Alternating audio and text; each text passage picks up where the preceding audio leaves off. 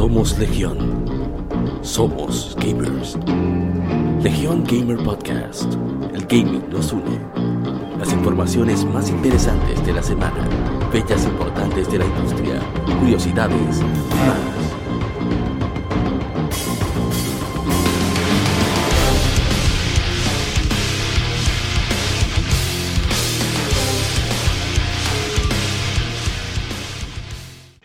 Bienvenidos amigos a este nuevo episodio de Legión Gamer Podcast, episodio número 42 del podcast de los gamers más inteligentes. Sí, que si ya lo declaramos, ¡Oh! definitivamente es el podcast de los gamers más inteligentes. ¡Oh! Y en este episodio número 42 viene parte del, del crew que me acompañan, comenzando por el señor Eric Ansel, Wey. a.k.a. el agente Cobra. ¿Lo que, señor Cobra? Activo después de una semana de gripe, de, de torneos y de un PSP descargado que lo puse a descargar a cargar ahorita, Dios mío. No pude jugar nada de que. Anda, de- bueno, en fin. Pero activo, activo, activo. Muchas gracias por escucharnos. Gracias a, a los eh, compatriotas que están con nosotros, Arthur y Willy. Sí, sí. a ti, a Mauri, y a todo el equipo que no está presente y a ustedes que nos escuchan. pues, Esto es por y para la comunidad. Sí, Así que ya ustedes saben. que tenemos una comunidad inteligente. Esa es la diferencia. Sí, Y viene el señor William Santos, a.k.a. ex Kunta. Señor ex Kunta, que lo que? Saludando por aquí. Gracias por, ser por hacerme formar parte de esta Smart Community Yes. Oh. gamers. Él sabe que el sentido común no es el más común de los... No, no, déjalo ver. Ey, no, ¿y ¿cómo ha sido esta semana, señor Will? Oh, bien, bien. Hasta ahora. Ah, bien. Va a ir mejor ahora que vine a defender eh, mi team en este podcast. Mira cómo está, Dios Oh. mío, está explotando dedos. Listo para la guerra. Y por supuesto, no puedo dejarlo para el final, pero no puedo, ¿verdad? Diferencia de importancia. Mi hermano Daniel Arturo Paredes, Artur. Señor Artur, ¿cómo está? Pero que todo tranquilo aquí, con este clima salud, hermoso para mí. Sí, sí, yo, oye, hasta apagué el abanico. Yo tenía siglos que no lo apagaba. Sí, los, aparatos, los- aparatos se, se quedan ahí, tú lo puedes encendido la, la semana entera con este clima. No hay peligro. Bueno, no hay peligro. Pero hay peligro de apagones, que ten cuidado como Ya que sí. el- la, electricidad en este Oh. país es de azúcar. Llueve. un, un problema. No, Ay, esta- Dios en mío. esta semana tenemos eh, una... O sea, estamos cargados de contenido de calidad sino, y no de cantidad como antes. Tenemos eh, varias noticias súper interesantes. Y en las efemérides estamos súper pesados. Repito, no en cantidad, sino en la calidad. Porque tenemos tres títulos a discutir muy importantes. No son los tres únicos, sino que son los tres principales. ay, ay, ay. Primero, ¡Sí! Mario. Mario Uh. 64. Tenemos también el, por supuesto, el Nintendo 64, que es donde salió, ya, ya salió junto con la consola. Y la estrella, de ahí, de ahí que Willy vino armado hasta los dientes. Castlevania Symphony of the Night. No. Ay. El que, juego que revolucionó y creó un género aparte. Oh, pero, eh, antes de, de todo eso, sí, antes de todo eso, oh. vamos primero al vicio de la semana. No se vamos al vicio de la semana. Vicio semanal.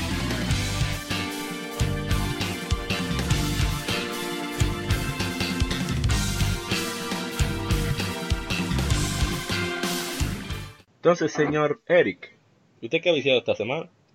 Bueno, yo, como ustedes escucharon anteriormente, lamentablemente tenía un PSP descargado, o sea que pude, eh, antes, de, antes de ayer, eh, con, con un poco de sueño, le puse un chin la mano a la Star Ocean, la- todavía estoy jugando la First Departure, Ajá. pero estaba en una cueva en la cual los enemigos me petrificaban y yo con el sueño que tenía, lo único que pude ver a- al final de que me dormí fue tres personajes petrificados y apagué el PSP de una vez, o sea que Ahí quedó. después, después de jugar esa pequeña mano no le he puesto la mano a más nada, a excepción de el torneo que se realizó, el, el, el Fighting Fest, que se realizó la semana pasada, y ahí sí pudimos Así te voy a jugar preguntar, ¿qué mucho tal fue, la ¿qué tal fue el evento? Eh, por cierto, escuchen el podcast a todo nuestro público, nuestro hermano Mal Asunto, eh, quien pierde entrega, que él hizo unas cuantas entrevistas, en video inclusive, donde entrevistó a, a Gross, a los ganadores de- del torneo de Super Smash Brothers, también al, a, ¿cómo se llama? Int- EMTC McFly, ¿cómo se llama? Fly, Sí, EMTC Fly sí, exacto. que es, vino de Chile como representación de A1 Games, que hicieron el primer videojuego hecho y derecho de peleas eh, desarrollado en Latinoamérica y se ve bastante bien. Y, y- Sí mismo es. y, bueno, dime qué tal el, el Fighting Fest, vamos a tomar aunque sea un minuto para... Excelente, excelente, mejor que el anterior y el anterior fue muy bueno. Este fue, mejoró muchas cosas de las, de las cualidades que tenía el otro y se nos dio a nosotros nuestro espacio también eh, de una manera más gratificante, lo que tiene que ver con la colocación de, de las finales en nuestra área de juegos, dígase, nosotros estábamos allá participando en el torneo de Guilty Gear en pantalla gigante, nos lo pusieron y Excelente. todos los juegos también vinieron en pantalla gigante, o sea que se demuestra, está demostrando que eh, los eSports en República Dominicana son, además de, claro, siempre hay una parte lucrativa, pero además, eh, a- saliéndonos un poco de lo lucrativo, pues nos vamos a lo que tiene que ver con la comunidad. La comunidad está creciendo y está avanzando y se está concientizando de que sí, de que sí se pueden hacer, hacer eventos de calidad y sí se pueden hacer eventos a nivel internacionales. A mí me O dejó sea muy, que muy contento de lo que dijo nuestro visitante chileno, que él estaba muy, muy sorprendido del nivel que él contra aquí. Parece que definitivamente aparte de Street Fighter, se juega de todo y se juega bien. Sí, sí, nosotros los dominicanos tenemos esa magia que a pesar de que hay varios títulos que no son medio nicho, como nosotros decimos vulgarmente, pero sí siempre aparece una pequeña liguita que aporta y hace que el torneo se realice de manera excelente. O sea que realmente mis saludos para Robert Chan y para todo el equipo del Fighting Fest, la cual me incluyo, que yo estaba como staff allá y qué bueno, esperando el próximo año para seguir Sí. avanzando lo que tiene que ver con la comunidad de juegos de pelea en general en República Dominicana.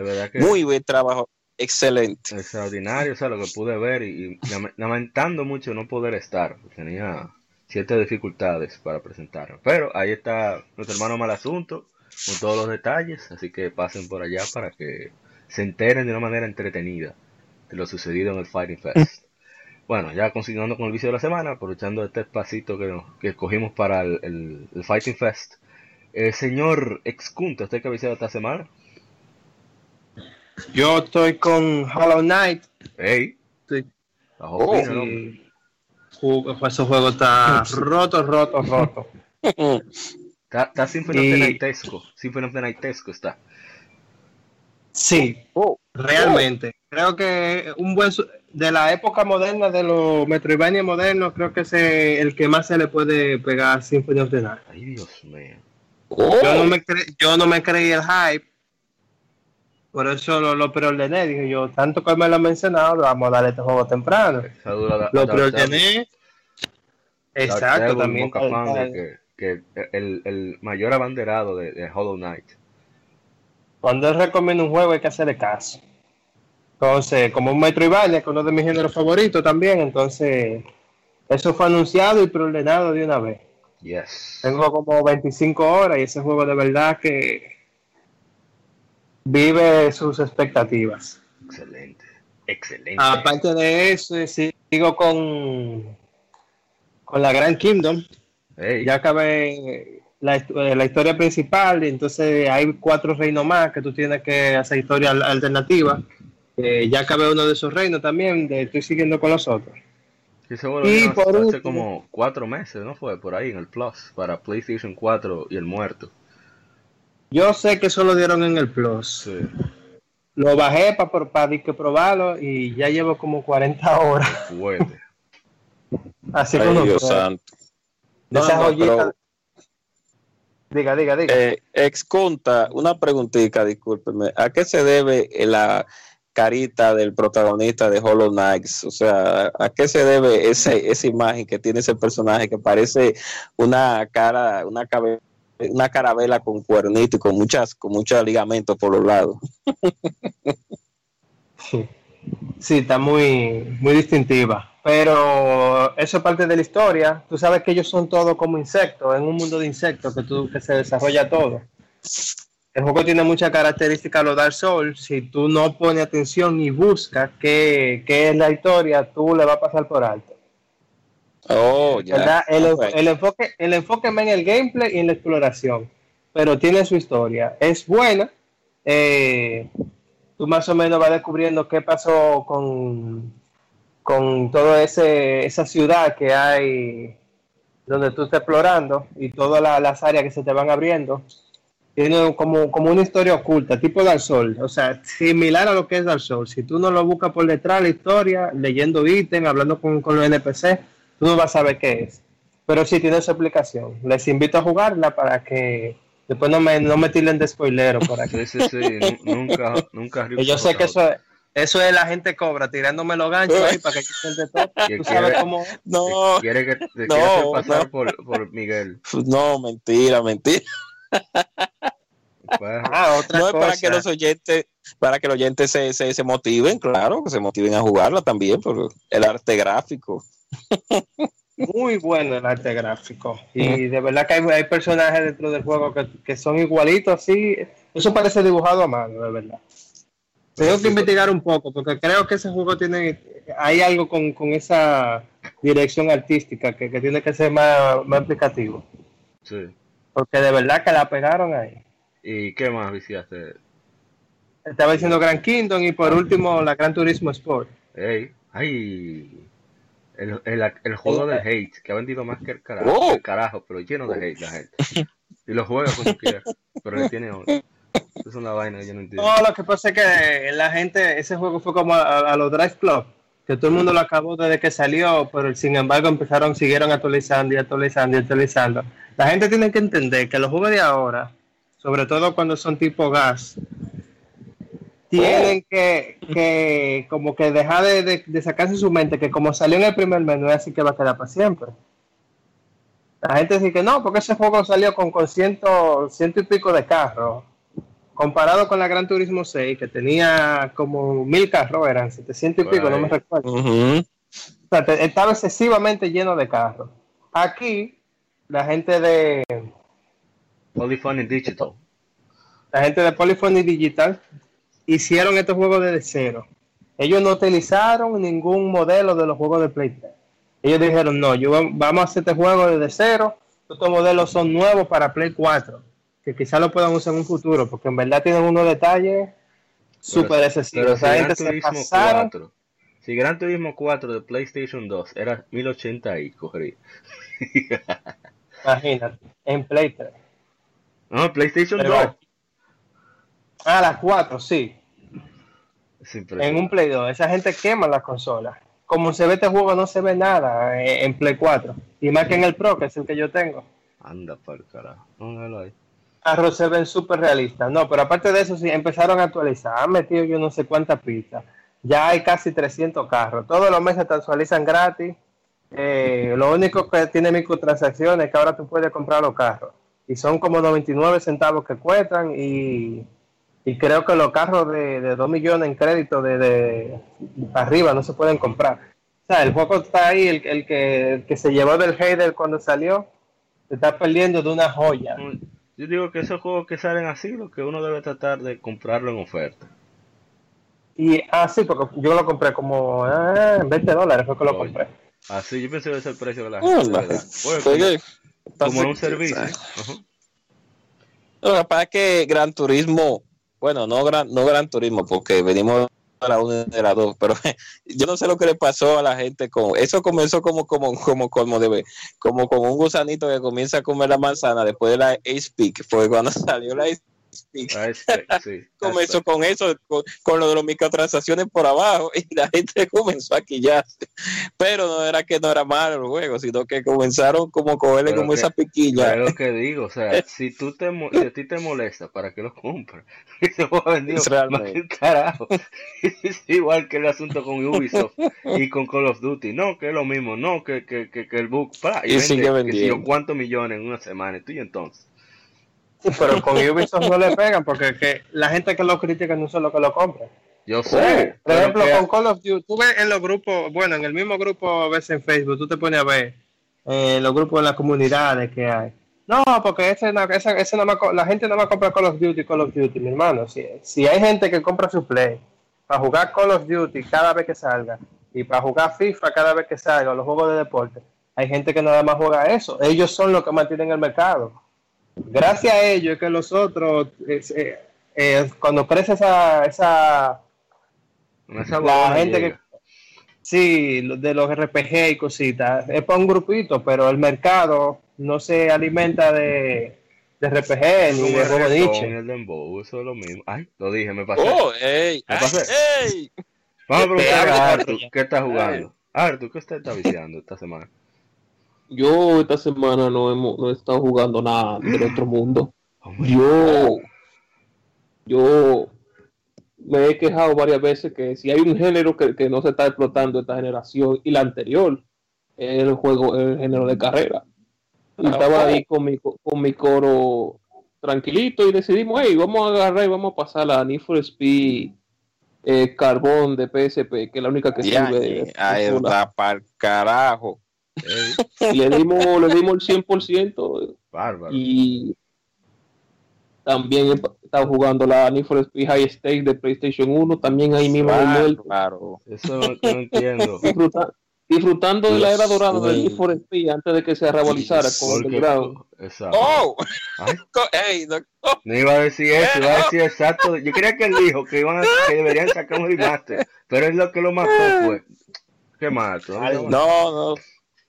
No, no. A- a- a- un paréntesis, Arthur. La saga Underground no estuvo mal. El problema fue, para mí, yo pienso, la, la, no fue una, la revalorización, no.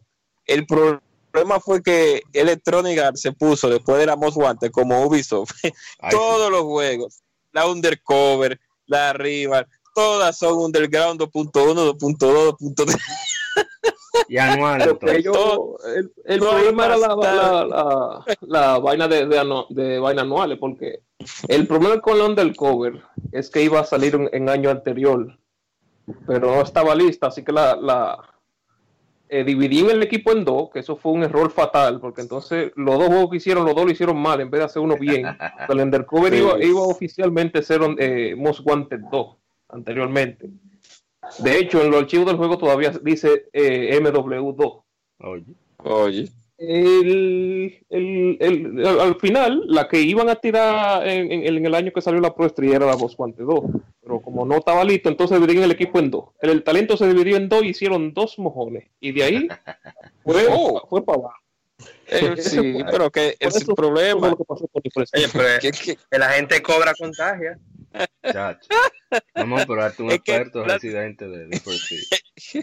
no es que la Need for Speed después de la bueno salió la Need for Speed Most Wanted 1 después salió la la como es la Carbón fue después de la, la Most Wanted 1 Sí, sí. que es la continuación que es la continuación no verdad y después de ahí salió después de ahí comenzaron a salir los refritos dígase con otro nombre pero la misma cosa un tigre huyendo a la policía más nada después tiraron Dios mío. Después tiraron la Pro Street, que era, se quería ir un poquito más a lo que era ya un deporte como tal, porque en ese tiempo ya estaba Forza, da- Forza tal, eh, dando también esos pasos, y la misma gente de Grid, de, de Codemaster. Y entonces después de ahí, después del Undercover, pues, ya han salido como cuatro o cinco de Informe más, y son lo mismo, huye a la policía, la policía, puede tú coger la policía, que un tigre que se roba un carro y que, y que, y que, y que está huyendo, ya, la misma cosa, no, no hay originalidad ya. Y no tanto de que no sean originales, es que lo hacen mal. Ese es el problema. Ay, Dios Lo hacen mal. Ay, Mira, la- la- empezando con la que con la que salieron en esta generación, la Rival. ¿Cómo es posible que tú ni siquiera puedas jugar mecánico, por el amor de Dios? Ay, Dios mío. O sea, es para atrás que van. O sea, no hay detalle. Oye, en la, Déjame Need yo. for Speed- en la Need for Speed vieja, la de PlayStation 1, esos carros tenían tanto detalle para Play 1 que tú podías ver el conductor y todo. Tú antes de la carrera podías tunear el carro, suspensión, motor, las ruedas, toda esa vaina. Eso nada de eso se puede, ni siquiera en la, en la underground. Ay, Te digo, las oh. cosas empezaron a irse para abajo desde la underground. Yo, porque soy, tú sabes, de los viejos, de los de los Oh. Yo jugaba Need for Oh. Pa- vaina así, Ay. pero es la verdad. Uh, vaina No, no, demasiado. Déjame yo. y este nada, veneno. vamos a dejarlo ahí. ¿Podemos, podemos empezar a salir. Se acabó el tiroteo. Ya, ya, sí, ya. En mi caso, yo he viciado esta semana mucho Yakuza Kiwami, que no he podido, gozando muchísimo de los sidequests, de la locura que le ponen al pobre Kiryu. Eh, pasa de todo. Hay un policía queriendo tumbar Yakuza, dime tú. No, lo voy a dejar ahí. Y que mire, eh, usted, usted es sospechoso, vámonos para la delegación y él, pero acá, ¿y por qué tú me tienes que llevar? ¿Usted tiene ID? ¿Usted tiene cédula? Oh, No, monstruo. ¿Y por qué yo tengo que darle cédula a usted? Ay, ¿cómo yo sé que usted es residente legal de este país? Pero usted no me está viendo la cara, yo soy achinado. No, no, no, no, no, no, no, no, vámonos para la yo no le voy a dar nada. Bueno, vamos a dejarlo ahí. Si tú no tienes identificación, tú me das 100 mil yenes y dejamos eso ahí. Ah, entonces tú quieres que yo te... ¿Cuál es la palabra? Bribe. Eh, No soborne. ¿Quieres que te, so- exacto. ¿Quieres que te soborne? No, soborno no es para ayudarnos los dos y vaina. Entonces ahí se arma, ya tú sabes, una chulería. Hay que atrás, sonarlo. Una yerza siempre con, con Kiryu. Y la Dragon Quest 8, que a pesar del remake para 3DS, es un juego fantástico. Y, y lo estoy disfrutando ahí poco a poco. Cuando estoy viendo cualquier cosa, me pongo a jugar Dragon Quest 8. Um, ahora que pasó la semana Pokémoníaca. Eh, también he viciado un poco Pokémon Omega Ruby y, y, y White 2. Ahí, retando el Pokédex y vaina. Y como siempre, lo fijo, Rocket League, que no se puede quedar nunca. obligado. Que hay una Rocket League Rival Series, está sucediendo ahora mismo en Norteamérica. Si usted tiene cuenta de Twitch asociada a su cuenta de, de PlayStation Network o cualquiera que o Xbox Live, whatever, que usted tenga su juego de Rocket League, cuando usted se, se ve los partidos, ve los comentarios y cuando se conecte a- al juego le van a dar un par de cositas ahí para que para premiarlo por apoyar el, el eSports de Rocket League. Así que ah, eso fue mi vicio de la semana. Ahora vamos ahora, Game Informe, ¿verdad? La noticia. Oh, míralo ahí. No, no, mira, oh, Mauri, mira, mira. Discúlpame, discúlpame. Mira, eh, eh, haciendo un, tre- un, un pequeño paréntesis, disculpa la molestia. Mira, mira, la Nitro, la WoW, la Hot Pursuit, la Bleach, la Run, la Most Wanted, el remake, la Rival, la No Limit, la 2015 y la Payback son lo mismo. Ya, pero o sea, yo pensaba que iba a decir algo de Rocket League o de Yakuza. Es lo que fue a cargar veneno para esparcirlo. Ese criminal. No, vámonos a la noticia. Venimos ahora. te faltó el MMO. Sí, Anda para sí. Ay, no, no, no, vámonos. Venimos con el Game Informe. Game Informe. Las informaciones más interesantes de la semana.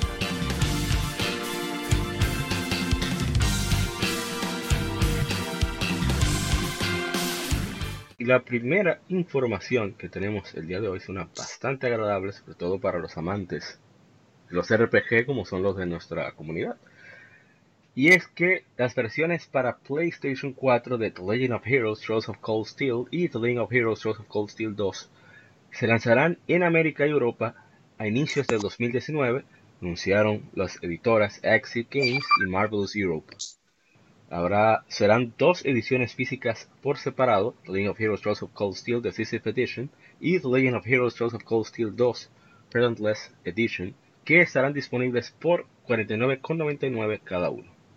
Los detalles son que traen eh, la copia del juego, una edición de una edición coleccionista de una réplica de 50 mira. Mira son las monedas que se utilizan en, en Zemuria, que es el continente de, de la saga The Legend of Heroes Trails. Una selección musical, eh, un disco que contiene 21 piezas completas y un libro de, un, perdón, una cobertura de, acero que presenta arte con un diseño por separado. Entonces, en cuanto a la segunda versión, la Relentless Edition, Tropical Steel 2, trae la copia física del juego, un pin que tiene el emblema de Uroboros, que es una organización secreta que mueve mucho lo que es el mundo político y económico en, el mundo de Zemuria, Antonio Heroes Trails. Una selección de musical, un CD que contiene 23 piezas y de nuevo la, caja metálica. Así que estas, estas son la, una versión que incluye más de 5.000 voces adicionales que se incluyeron en la versión de PC. Eh, y tendrá las voces oficialmente tanto en inglés como en japonés, primera vez en la historia de la saga, que anteriormente por contratos de la agencia de los actores no se podían incluir las voces en japonés para el lanzamiento en Occidente, pero esta vez parece que Falcon y XC pudieron, eh, ¿cómo se dice?, apaciguar un poquito la, el contrato con los actores de voz. Así que va a estar disponible la voz en japonés por primera vez. Y la versión de PC tendrá una actualización gratuita con las voces en japonés. Entonces, qué bien. Ahora van a poder continuar o comenzar uno de los mejores RPG por turnos de la actualidad en la consola número uno en cuanto a RPG de la actualidad. Excelente. Al fin podré jugar la 2 ya. Yes. Qué bueno que la uno, por fin. Aunque yo me atrevo. ah, sí, yo la acabé. Aunque yo me atrevo a empezar a uno, porque yo no sé si me vayan a dejar seguir con mi misma grabación del Vita. Sí, si tú tienes la consola y el juego, creo que tú puedes encontrar la manera de subirlo. Te dan unos cuantos extra de las relaciones, mantienen tus acciones se manifestadas en el guion. Eh, te dan unos cuantos extra de, los, ¿cómo se llaman? Los, los cristales que funcionan como magia etcétera, etcétera, etcétera. Así que yo creo que se puede. Pero se juega el Play 4 a la 1 de nuevo, entonces eso no importa. El juego es bueno. Demasiado bueno. Y bueno, siguiendo con la siguiente información, tenemos que eh, salió un supuestamente lo que sería un minuto de un action RPG, mundo abierto de Harry Potter, que está en desarrollo eso fue lo subieron en Reddit, un usuario llamado Babe This Bro, quien clama que el, el, video fue grabado durante una prueba de, un focus test, como para buscar como el público a dónde va y, los detalles que tiene. Entonces, al usuario supuestamente estaban prohibidos usar cámaras y teléfonos, pero el usuario dijo que nunca lo chequearon y tampoco firmó el NDA o acuerdo de no divulgación. Que el tigre lo grabó atento a él y lo subió. A los Supuestamente, como decimos, el juego tendrá viaje a Hogwarts, podrás volverte uno de los ocho diferentes tipos de magos, eh, tendrás, podrás hacer amigos, descubrir secretos, cambiar el destino del mundo de, los magos, tendrá un nuevo, nuevo sistema de magia que crea infinitas posibilidades para ser maestro de la magia, también explorar este mundo por completo primera vez. Que puedes elegir tu casa y amigos en Hogwarts y decidir si perseguir el camino del bien o del mal. Y creas tu propio, tu propia bruja o tu propio mago. Experimenta toda una historia original separado de los libros o las películas. Eh, bueno, esto tiene cierto peso debido a que en 2017 Warner Brothers Interactive Entertainment estaba buscando escritores senior con un gran entendimiento de la cultura británica y la presentación gramática para eh, su estudio Avalanche Software, que fueron los que hicieron, creo que la segunda Kotor, no eh, Arthur. Knights of the Republic 2, creo que fueron ellos que lo hicieron, por sugerencia eh, de Bioware. Así que son gente que tienen cierta, cierto nivel. ¿Quiénes fueron los que están haciendo? ¿Quiénes fueron los que, están haciendo esto ahora? Avalanche Software, supuestamente. Avalanche. Sí. Mm, los que hicieron la, la Kotor 2 fueron los, de la New Vegas. Ay, me equivoqué, se lo llevaron por la vía del ponche. Bueno, en fin, eh, oh. vamos a ver cómo le va. Que. lo veo bien. Pero Gamer confirmó, eso fue hace unos días, que eh, es real. O sea, que esto no es un bulto, que de verdad están desarrollando este juego. Así que bien, para los fans de Harry Potter, los fans de los RPG, eh, van a tener su juego que parece que va a estar bien hecho, ojalá que salga buenísimo. Flipendo. A mí no me llama para nada, pero qué bien.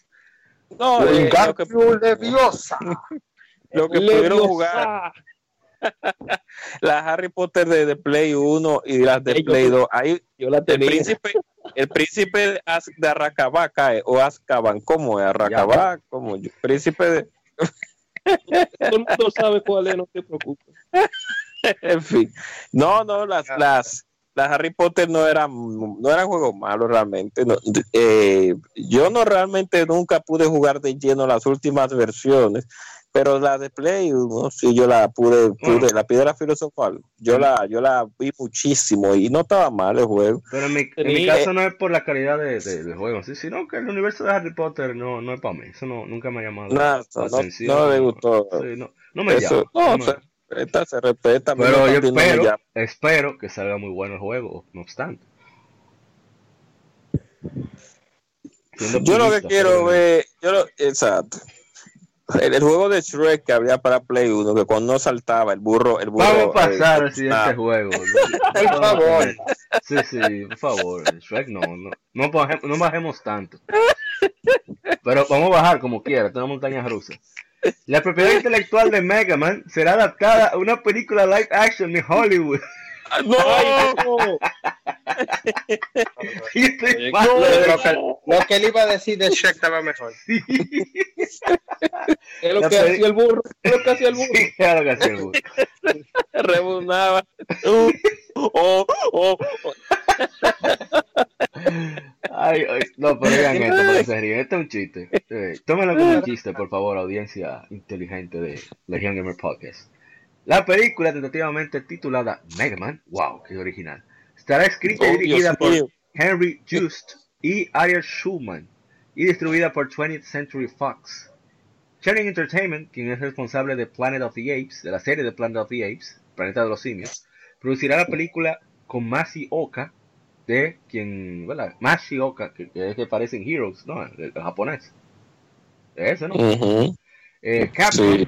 apunta eh, a una audiencia diversa, incluyendo tanto Ay, Dios gamers, pero como fans de películas de acción, una adaptación Ay, que, Dios que eh, te estoy haciendo una citación, las comillas, que mantiene el mundo de los juegos de Mega Man mientras incorpora la gran producción y valor de entretenimiento por los cuales se conocen las películas de Hollywood.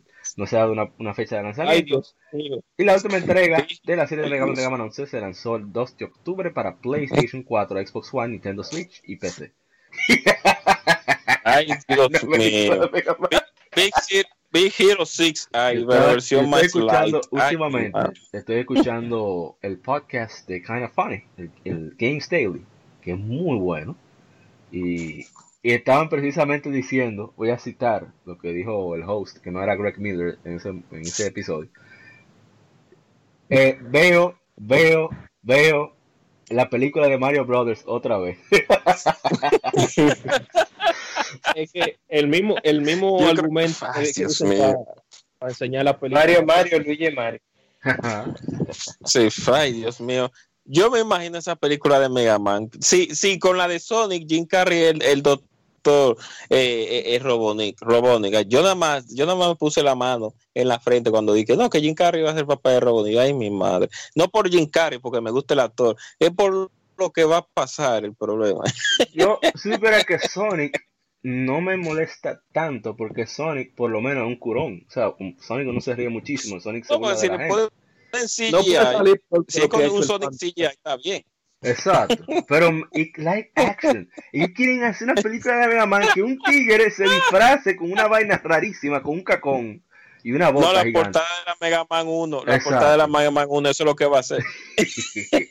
Pero vamos a la siguiente información, porque el chico ya, ya, ya está quemado. Vengan haciendo labios y vaina así. No, no, no. Bueno, Huevo, era huevo el que tenía que hacer la de. Supuestamente es un rumor que, que viene de Wall Street Journal. Nintendo presentará una nueva versión de Nintendo Switch en la segunda mitad del Ay, por favor. 2019 o en el verano del 2019. Dice Se sabía Wall que. Journal, eh, supuestamente citan eh, distribuidores y otros con plan directo, con conocimiento directo del plan. Eh, todavía están debatiendo en Nintendo si el nuevo hardware y software incluirá el nuevo modelo con el, con el costo de, de- menos peso, etcétera, etcétera. Una de las opciones es mejorar la pantalla, que actualmente utiliza una LCD de bajo nivel, de baja categoría, con algunas tecnologías que son estándares en LCDs recientes de smartphone, pero el nuevo modelo no se espera que adopte los OLED usados, los paneles OLED por el iPhone X de Apple. Todavía no, nadie de Nintendo ha dicho nada, pero eso se veía venir. O sea, eh, puede ser que tenga más RAM, puede ser que tenga el Tegra Eh, X2. no, que se necesita, Sí. se necesita eso, obligado, porque ya están chispeando los juegos de Switch, ya, No, pero ya están eh, eh, eh, eh, cosas, explotándose, ya, pa, mucha, pa, mucha gente dice que no va a ser una mejora así tan sustancial como la diferencia entre un PlayStation 4 y un PlayStation 4 Pro. Pero No, pero que, que por lo menos en el bosque, que lástima que no está Ryux aquí, en el bosque en The, en The Legend of Zelda Breath of the Wild, no va a estar, eh, ¿verdad? Ese dips de, de frames sí. poderoso, que es lo que está afectando a, a muchos de la experiencia a veces. No, y, el, y el thermal, la capacidad térmica de, de- de- de enfriamiento de la consola, que la lógicamente va a mejorar por el reducido tamaño de los chips, pero que la, la mejoren, la mejoren, porque se sabe que una consola así va a calentarse y más Sí. portátil. Y sobre todo la, la, duración de la batería. Si tú juegas Legend of Zelda Breath of son dos horas y media máximo. Pero en fin, Exacto, vamos a la entonces, siguiente información. Para que antes de que nos maten por ahí colegas gamers. ¿Cómo va a ser? Los paneles de Nintendo son gente, son gente que, que saben aceptar buena crítica, ¿verdad? Ok, siguiendo la siguiente información. Monolith Soft, el, el equipo, el departamento de desarrollo y producción de Monolith Soft, el, el departamento primero, el, prim- el número uno, quien desarrolló Xenoblade Chronicles, Xenoblade Chronicles X y Xenoblade Chronicles 2, está contratando personal para el desarrollo de un nuevo proyecto RPG. El estudio busca programadores, programadores gráficos, programadores de control de personajes y programadores de inteligencia artificial, eh, planeadores, eh, específicamente diseñadores de niveles, artistas técnicos, modelado, animación y efectos, diseñadores, o sea, modela- modeladores del mapa, animadores in-game, eh, modeladores de personajes, diseñadores de personajes para el trabajo de arte del, equipo y creadores de guion de eventos. Y así como personas para management y, soporte, asistente de producción, el manejo de producción de eventos, etcétera, para trabajar en el RPG. No se sabe de qué se trata el nuevo título. Supuestamente le preguntaron a ellos si van a seguir con Xenoblade y ellos como que no están en eso. Este es un equipo que, para el dolor de mucha gente quizá, Takahashi, quien es el fundador de este, este estudio, o sea, que director de Xenogears, director de, de- bueno, director no, uno de los encargados de Chrono Cross, tiene cierto antitaje, así que puede ser que no quiera seguir con la saga a pesar de las buenas ventas que tuvo la segunda entrega. Pero vamos a ver qué pasa, probablemente sea un juego muy bueno también, así que esperando lo mejor de ellos. Claro, claro que sí. Que, por cierto, ese es el juego que más me interesa a mí de Switch, Xenoblade Chronicles 2. Claro, no, y, y- y- Nada y que ver con la guay. la gente de Monolith. Oh, Eso, eso ayuda, eso ayuda. oh. No, la gente de Monolith, oh, la gente de Monolith son duros, pero, ay Dios mío, que, ay, que, bueno, qué bueno que Nintendo le da libertad, eso es bueno, le está dándole mucha libertad y, y están haciendo su jueguito ah, bien, o sea que no hay problema con ellos. Ellos me tiraron la Mugen No Frontier, la Super Robot Tyson, eh, cos- y fueron dos excelentes RPG para Nintendo 10. O sea que yo no me quejo de esa gente y de, y de Soma, Soma, eso mismo. Soma Bringer, O sea bastante. Soma Uno de los mejores Bringer. juegos de 10 que o lamentablemente sea que- no llegó para acá, para, para América. Lamentable. Exacto. lamentable. O sea que esa, esa, esa gente son duras. Lo que pasa es que tienen que darle, tal vez primero, tal vez no han, el problema es que tal vez no le han dado el poder necesario, lamentablemente, en consola para ellos hacer lo que quieren hacer. Siempre están limitados. Que se comen el presupuesto, se, se ponen como uno con la palomita. Dan y comienzan ñaque, ñaque, ñaque, ñaque, y después ¡pam! ¡Ay! Se acaban. y tienen que tirarte un CD de sirena. Déjalo ahí. Vamos a ver siguiente, siguiente información. No, pero son muy buenos, o sea, en serio. Que, que ojalá que. Ojalá no. Va a ser un. un- de calidad, no, no hay duda que la va a tener. Así Entonces, la siguiente información.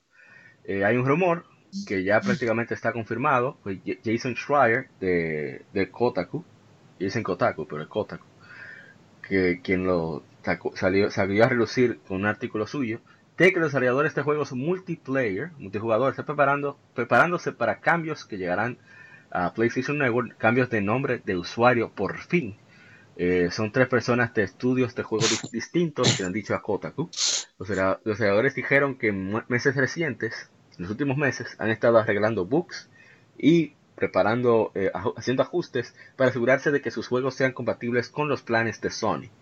Una cuarta persona que trabaja para un estudio compartió una imagen de una documentación interna de Sony de un perfil de PlayStation Network que contiene Edit Username, la opción de editar nombre de usuario.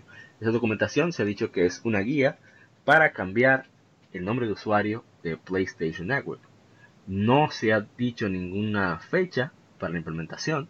Los historiadores sugirieron que debido a que los, nombres de usuario de PlayStation Network son los que vinculan eh, el ID de tu cuenta, o sea, se vincula el nombre de la cuenta al usuario en vez de tener un identificador universal único como lo tienen los demás, eh, las demás no, exclusivamente Microsoft y demás proveedores de, servicios en Internet.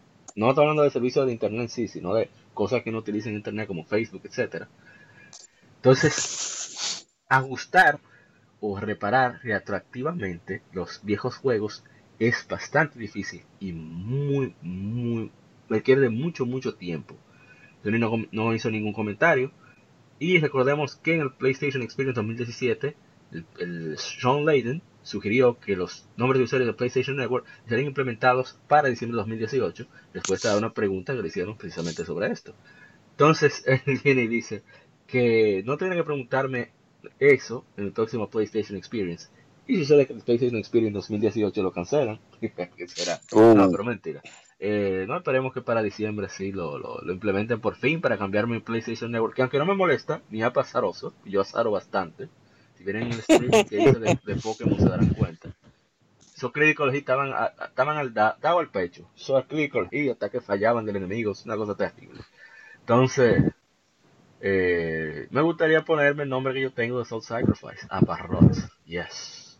Oh. Oh. Eh, Al fin, al fin podré ponerme tu Real Gamer HD no bulto. XX, tiene que tener la XX adelante y atrás también. Atrás. Sí. Ya, tu Real Gamer X- HD no bulto y Knuckles con cosas, con Congo Bongo incluido. Dante from. Bueno, pasamos a la siguiente información. Que es que eh, Square Enix ha anunciado Kingdom Hearts The Story So Far, una recopilación de nueve capítulos de la serie de Kingdom Hearts para PlayStation 4. Se lanzará el 30 de octubre por 39,99. Entonces, tenemos Ay, Dios que incluye Kingdom Hearts HD 1.5 más 2.5 Remix, Kingdom Hearts Final Mix, Kingdom Hearts Rechain of Memories, Kingdom Hearts 358 Days Over 2, que son las cinemáticas en- remasterizadas en HD, Kingdom Hearts 2 Final Mix, Kingdom Hearts Birth by Sleep Final Mix, la versión de, de PSP que consideran una de las mejores, Kingdom Hearts Recoded, eh, que es la versión de 3DS, pero solamente están las, las cinemáticas en HD remasteri- remasterizadas en HD. Kingdom Hearts HD 2.8 Final Capture Prologue incluye Kingdom Hearts Dream Drop Distance HD. Ay, yo me equivoqué. Recoded creo que para 10. Ahora yo estoy confundido. Es demasiado Kingdom Hearts. Y Sí, Oye, HD es la de Max, sí, 3DS. sí. ¿eh? Incluye todo. Todo Sí, lo que exacto. Kingdom Hearts ha salido ahí. Incluye Kingdom Hearts eh, 0.2 Birth by Sleep, A Fragmentary Passage y Kingdom Hearts X Black Back Cover, que es una película. Así que ahí está, los fans de Kingdom Hearts que tengan PlayStation 4 van a estar más que entretenidos a lo que sale la tercera. Que esperemos que cumplan con esa fecha de, de enero, que está bueno. Ay, Dios Nomura, por favor. No, pero voy a dejar el veneno de Nomura. Ya suficiente veneno hay aquí. No, pero vamos a decir algo rapidito, que pues, ustedes saben que Nomura estaba trabajando en, la, la, en el remake de la Final Fantasy VII y parece que Disney vio como que estaba lento el proceso de Kingdom Hearts. Dijo, ¿qué es lo que pasa con, con la Kingdom Hearts del día? Mira, muchachito, ¿qué es lo que Mira, eh, yo soy el que estoy poniendo los cuartos. A mí hay que hacerme ese juego rápido. Le dijeron el presidente del cual es Nomura deja ese juego de Final Fantasy que tú no tienes bujía para hacer un RPG que no sea Kingdom Hearts. Tú no sirves, tú nada más sirves para hacer Kingdom Hearts. O sea que vete para allá y termina eso. ¿Cuánto veneno? Yo quería hacer su veneno. La gente cobra trabajando. Oye, yo estoy tratando de dejar eso. Yo todo lo que he tenido que decir de Nomura lo he dicho demasiadas veces. Así que yo lo voy a dejar ahí. Como tú no sirves para hacer otro juego, que no sea Ay, ese, vete y termínalo. No, no, vamos, siguiente información. Rockstar Games. Yo no comenta noticias. Perdón, gapa. Sí, lo, lo, lo, de la gente no comenta noticias es tirar veneno. Sí, sí, sí. La gente cobra, es increíble. Siempre activo. Bueno, Rockstar Games ha detallado el contenido en el cual los jugadores de PlayStation 4 tendrán acceso, tendrán acceso temprano de Red Dead Redemption 2. Se trata de un traje de Grizzlies Outlaw, que es un, para explorar en los bosques de Ambarino. Eh, Res Chestnut Arabian Horse, un, caballo de, pura sangre árabe, que es uno de los mejores caballos que supuestamente vas a encontrar en, en los bosques, en las praderas. También un, una montura con piel de lagarto y un revólver eh, High Roller Double Action que estará disponible en el lanzamiento de Red Dead Online.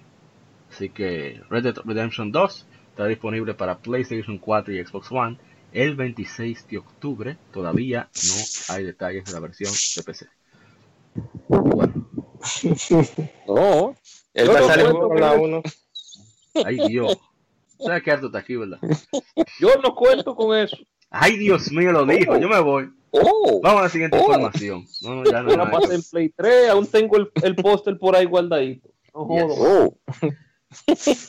y bueno, salió, y qué bueno que está el señor Excunta aquí. Game, Game Informer ha publicado un video de gameplay de Dreams, del modo de historia, como parte de su cobertura de, de noviembre el desarrollo de Media Molecule para PlayStation 4, los responsables de Little Big Planet y eh. El video presenta comentarios del director creativo Mark Healy, quien eh, lleva a los, a los usuarios a través de un, par de niveles con temas de ciencia ficción y muestra cómo todo fue creado enteramente desde la caja de herramientas de Dreams. Dreams está en desarrollo para PlayStation 4, se planea una, una beta para 2018.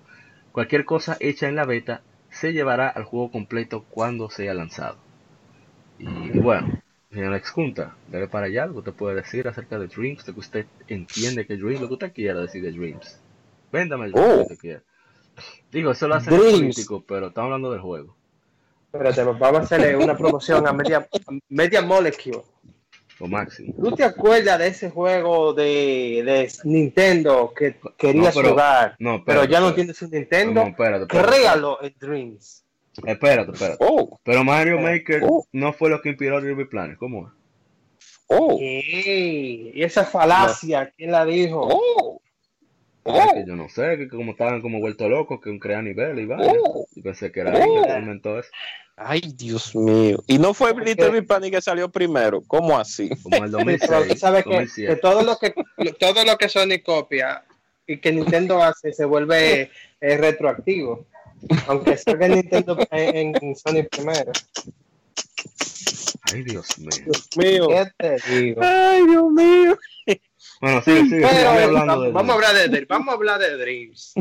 Que la gente como que ha pasado mucho por alto, porque como fue anunciado en 2013, hace solamente cinco añitos, la gente se ha olvidado y dice, no, eso nunca va a salir.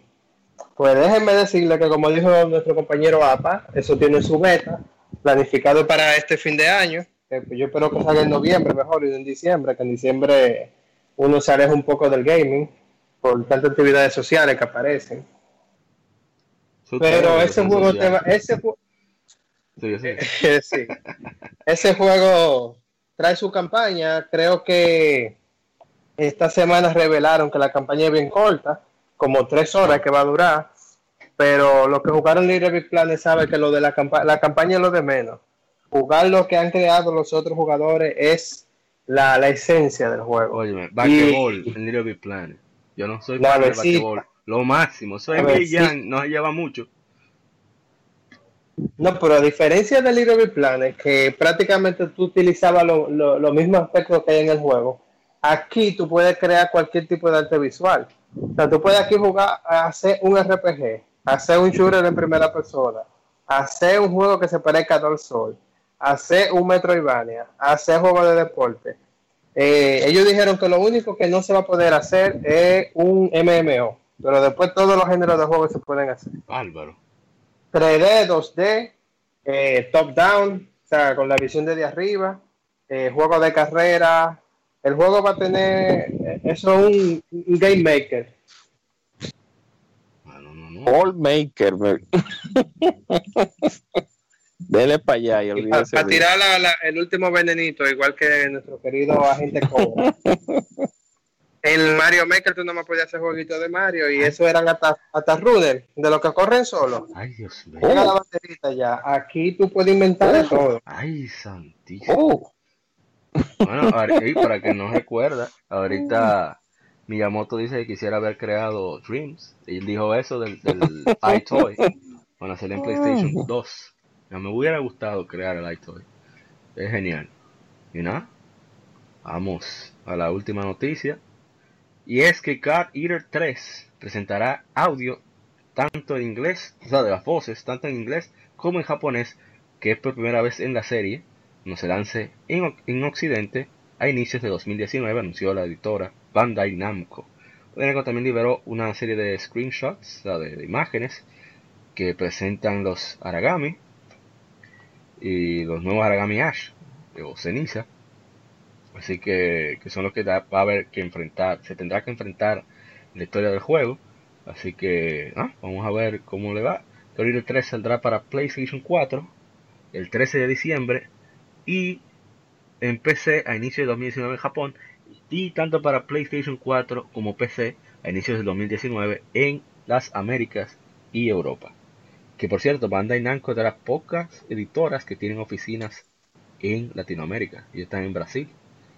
Y por eso es que muchos juegos ahora de ellos se están viendo en español y en portugués brasileiro. Así que se dieron cuenta de, del potencial que hay en Latinoamérica, sobre todo con Brasil y México, que consumen muchísimo cuarto. Así que nada, Oye, bien. La Naruto y la, la Caballero Zodíaco vienen en latino. Sí, lástima que la Dragon Ball no. Sí. Parece, parece, que cuando vieron el presupuesto de ese le dijeron, no, papá, es así. Y sí. loco. Querían no, cobrar mucho. No, querían cobrar mucho. es que hay, es que, hay que cobrar mucho. No, realmente sí, hay que cobrar, eh, hay que cobrar mucho. Realmente hay que da, pagarle lo, lo, justo a los dobla, a, doblado, eh, do, a dobladores. No, ah. dobladores. Sí, nosotros decimos sí, sí, dobladores. Dobla, actores de doblaje. dobladores, pero es actor de doblaje. Sí. Se puede decir dobladores, no. Hay que pagarle lo justo. Que lo que iba a decir es, es que con todos los haters de Dragon Ball, que hay muchos ahora, ¿verdad? Después de que, que crecieron y vaina, que son ni que hombrecitos. No, yo siempre he sido. ¿Eh? Siempre he sido hater de Dragon Ball, no de Dragon Ball, de, del borrachón de Toriyama, pero vamos a dejar eso para otro. No, deja tu veneno para después. no, no, Dragon no, Ball. No, no, lo tuyo es increíble. Ya... ¿Ves por qué el nombre le pega? A pesar de que yo soy fan, a pesar de que yo soy fan de Dragon Ball, 100%, pero ah, bueno, por, lo menos, por lo menos. El fin es que Dragon Ball tiene la mamá, la crema y nata del doblaje en español. Y cuidado. A Catañola le gusta con caviar. Y cuidado, no, sí. pero que papá son 30 años. Papá, MacGyver. MacGyver era, Mario, era Goku. Sí, la, voz de Bro, la voz de Bro Willy, la voz de Bro Willy, Dios mío. No hay forma. Eso me hay que pagarle lo que diga. Y, y, y Carlos II, la voz de Piccolo. Tú eres loco. Sí. Nada más. Sí, no. sí. Ay, se va todos los cuartos, nada más esos dos. Y, y René García, la voz de Vegeta. ¡Maldito insecto! Sí.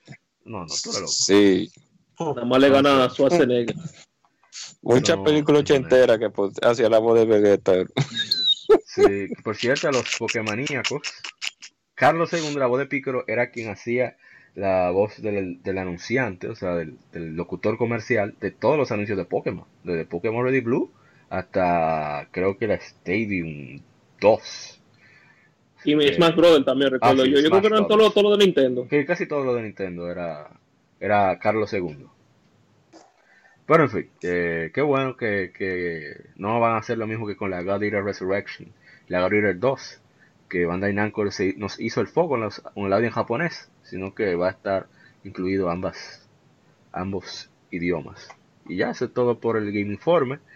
Ahora pasemos a las 15 efemérides que vienen más turbo, ¿cómo se dice? Turbocharged. ¿Cuál era que? Mm, más turbo cargada que, que Sonic Mucha glucosa. y Mega Drive el Sega Genesis. Eso viene duro. Ay, Dios santo. Venimos ahorita. Yo vine para que me.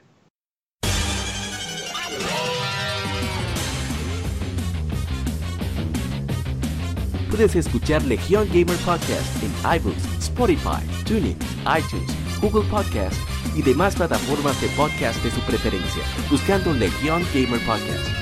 Recuerda seguirnos en las redes sociales como arroba. Visita nuestra página de Facebook para que seas parte de nuestros streams de las Gamefemérides, donde recordamos y jugamos algunos juegos de su aniversario.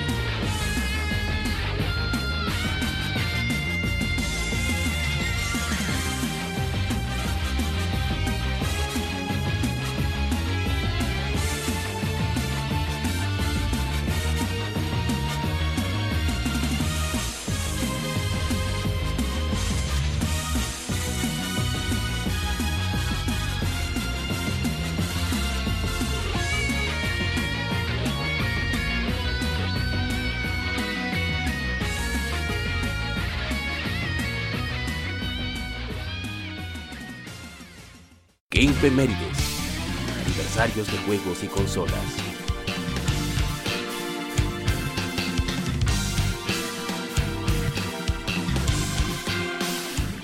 Y arrancamos con las Gamefemérides. Pero antes se integra Mr. Guadaña. Nombre real. eh, Emanuel Peña. Ischai. ¿Cómo es? Eastside.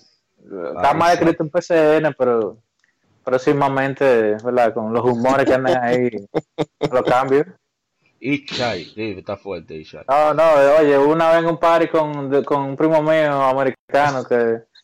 Yo, what the hell is that there? Y shit. Y yo, mierda. Deja vu. shit. No shit, señores. Ay, no. No, No no, mar. Y Guadaña I. Entonces, no, no, bienvenido Guadaña. Vamos ahora con el primer juego de estas 15 efemérides, que es, Al mambo. yes. El primer juego es Ninja Gaiden Sigma 2. Es, que fue lanzado en América hace 9 años. Es un port mejorado del juego de Xbox 360, Ninja Gaiden 2, desarrollado por Team Ninja, publicado por Koei Tecmo Games, en exclusiva para PlayStation 3. Incluye toda la historia original, así como mejoras adicionales y texturas actualizadas a 720p. El juego podría considerarse una secuela espiritual de Ninja Gaiden Sigma, ya que expande la segunda entrega en la misma manera que Sigma expandió respecto a la original. Un port para PlayStation Vita titulado Ninja Gaiden Sigma 2 Plus fue lanzado en febrero de 2013. El juego presenta nuevos jefes gigantes, un modo cooperativo online y trofeos de PlayStation Network. Diferencia del primer juego, que el Six Axis de control de PlayStation 3 era usado para cargar el ninfo, aquí se utiliza para acciones más perversas, pero satisfactorias. Sí, sí, la...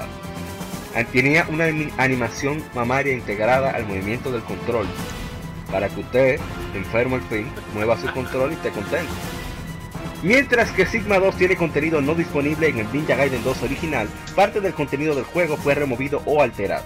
Con Team Mission Mode, dos jugadores pueden jugar en cooperativo. El segundo personaje sería controlado por el CPU si solo hay un jugador o está offline. En modo historia, la puntuación del karma es removida y solo se realiza en Capture Challenge. Pero agregaron a tres féminas jugables en el modo de historia y cooperativo. Ayane, quien es la, la ninja de, con cabello color púrpura que sale en la primera entrega, así como en Dead or Alive. Momiji, quien es eh, la, ¿cómo se dice? La doncella, la Miko, que sale en Ninja Gaiden Dragon Sword para Nintendo 10, que aquí es jugable, con una, ¿cómo se llama? La, la lanza que utilizan las mujeres, me olvidó el nombre. Bueno, eso mismo. Y Rachel, que sale en la primera entrega de Ninja Gaiden Sigma y Ninja Gaiden, que es la rubia que sale en Vigor, que utiliza una especie de martillo. Cada una con su misión y su jefe único. El Test of Valor también fue removido, esparciendo las, recompe- las recompensas por los capítulos de Ryu Hayabusa. Este juego fue de lo que me impulsó a mí a comprar el PlayStation 3. porque Yo estaba indeciso y dije, mira, que compra el Xbox 360 en Ninja Ninja Gaiden 2 y el reguero de RPG. ¿O qué? ¿Qué hago? ¿Qué hago con mi vida? Y vienen, ¡pap! y anuncian este juego. Y dije, no, no, no, no, no, no. Esto hay que comprarlo. Oh. ¿Cómo ten esto? Yo necesito, necesito el PlayStation 3 con el extra que tenía Ninja Gaiden 2. Y por cierto, este juego tiene al inicio, te da la oportunidad mientras se instala, por eso que en PlayStation 3 los juegos deben instalar una parte. Un, un manga, un manga, un cómic, porque está coloreado, de una de qué sucede entre Ninja Gaiden Dragon Sword y Ninja Gaiden Sigma 2. Y es súper interesante porque está todo ahí bien coloreado, está actuado, puedes poner la voz en inglés o japonés. Y es bastante chévere ese, ese extra. Sale el padre de Ryu Hayabusa, Joe Hayabusa, Oh. haciendo el Izuna Autoship, el Izuna Drop. Y es súper interesante, es muy entretenido. Y el modo cooperativo ni se diga, yo, mi hermano Waldo, el mudo, vició muchísimo este juego, encima que me abandonó porque ya estaban poniendo bien cabronas las misiones. Así que. Pero es un juegazo. De verdad que sí. No, de verdad que yo pienso que este juego deberían hacer remaster de la trilogía para PlayStation 4, no sé por qué no lo han hecho. Llegar en Sigma con trofeos que no tienen, solo la de PlayStation Vita. Ninja Gaiden Sigma 2 con el Co-op Online y Ninja Gaiden 3 Razor 6 con el Co-op Online también. Todo caería nítido. Sí, bajaría bien la, la, la incorporar guadaña. Animaciones ma- mamarias. Oh. Oh. Muy importante. No, ya, ya, ya Koei Tecmo no, no hace de eso. No sé. Sí, están nerfeando, están, están nerfeando esa peleadora. Mira la chinita, le, quitan la cadera con toda la chinita. No, pero tú viste lo que pasó con Honoka. A Honoka la dejaron ir peor todavía. La, la barra, la, la, la, como el, board de, de clase de Dios mío, la pusieron plana completamente, pero eh, soltando un poco de Hero Life y como yendo con Ninja Gaiden 2. Sí, sí, la parte 2 vino más agresiva visualmente, más violenta y más desafiante que la 1. Y esta remasterización, si lo podemos decir así, la Ninja Gaiden 2 Sigma, que gracias eh, por lo menos a Tecmo y que la portearon para el, la, la- la- a la Sony porque ustedes saben que era oficialmente para Xbox que habían salido esos dos juegos Incluso y después ellos dijeron la Gaiden 2 fue Microsoft Exacto. quien la distribuyó inclusive. exacto entonces ellos dijeron bueno vamos a ganar unos chelitos con la Sigma 1 hacemos un remake de la 1 eh, o sea de la Black la portamos para PlayStation 3 y hacemos después un remake también de la 2 y la porteamos y así no así no ganamos ese dinerito que faltaba del otro lado por Claro. tenerla en una sola en una sola consola. O sea que está bien el juego de verdad que sí es muy bueno y más eso sí más sangriento que nunca. La portada lo decía todo La, en ese la versión de PlayStation 3 tiene un poquito menos de gore, un poquito no, bastante menos gore que la de Xbox 360, porque como aumentaron la resolución de las texturas, entonces no podía tener tantos efectos de sangre y personajes. Entonces lo que hicieron a cambio fue le agregaron mayor resistencia y HP a, los- a los oponentes, o sea, que fuera más difícil de matar ah como bueno compensación. Y los episodios extra, el cubo online, que le llegan de dos no lo tiene. Yo, yo lo que no me acuerdo bien, porque yo la, la Sigma 1 y la Sigma 2 nada más una vez. La Sigma 2 es la que está el pasillo lleno de tigres de bazu- con bazooka. Eh, yo creo que sí. sí, sí. Oye, me, qué, qué desgracia más grande. Un clásico. Yo la jugué en Vita, fue qué salsa. Yo nada más me recuerdo que eso era cogiendo pique y pique. Eso es lo máximo. Sí, sí, la, la, la Ninja Gaiden 2, sí, el dolor de cabeza y Pero hay que hay que reconocerle, yo les, les reconozco el mérito de que ellos fueron los que empezaron con los con los co-op en los juegos, vamos a decir, los character action. Sí. Porque del lado de Platinum nos falta Bayonetta 2 que, que pusieron cooperativo online. Y ya eh, Ninja Gaiden lo tenía. Pero ese cooperativo nomás lo tiene en Play 3, porque yo nunca Sí, lo la, la de Vita no lo tiene, la de PlayStation Ajá. 3 sí. Sí. Ah, no. No, y ya, o sea, la lo colocaron en las otras, en la, en la 3, en la Razer 6. Sí, bastante bueno de Razor's Edge también. Bueno, interesante es que en esa del Team Mission Mode te salen 3, 4 jefes juntos como que la vida un relajo. Ahí, haciéndote combo. Y tú, ok. Ahí fue que el mundo me abandonó. Salió un, salieron 3 Genshin a nosotros. Ahí dijimos, no, no, no, no. Eh, no vamos ahorita. La, la peña fue suficiente. Sí, sí, ya demasiado. Bueno, pasemos al siguiente juego. Que es nada más y nada menos que Kingdom Hearts 358 días sobre 2. Y salió hace 9 años en América. Es un RPG de acción desarrollado por Hand y Square Enix para Nintendo 10. Es la quinta entrega de la Bien, serie no. Kingdom Hearts y sucede casi al final de la primera entrega, continuando en paralelo a Kingdom Hearts Rechain of Memories. La historia es contada desde la perspectiva de Roxas, siguiendo su vida diaria dentro de la organización 13 y su relación con su compañero Axel. También introduce a un tercer miembro, Shion, quien se hace amiga de ambos. Kingdom Hearts 358 Days Over 2 fue dirigido por Tetsuya Nomura y Tomohiro Hasegawa. Nomura decide desarrollar un juego para Nintendo 10 y elige a Roxas como protagonista. El equipo de desarrollo quería usar un gameplay similar a anteriores juegos de Kingdom Hearts, pero esto fue imposible por la cantidad de botones insuficiente del Nintendo 10.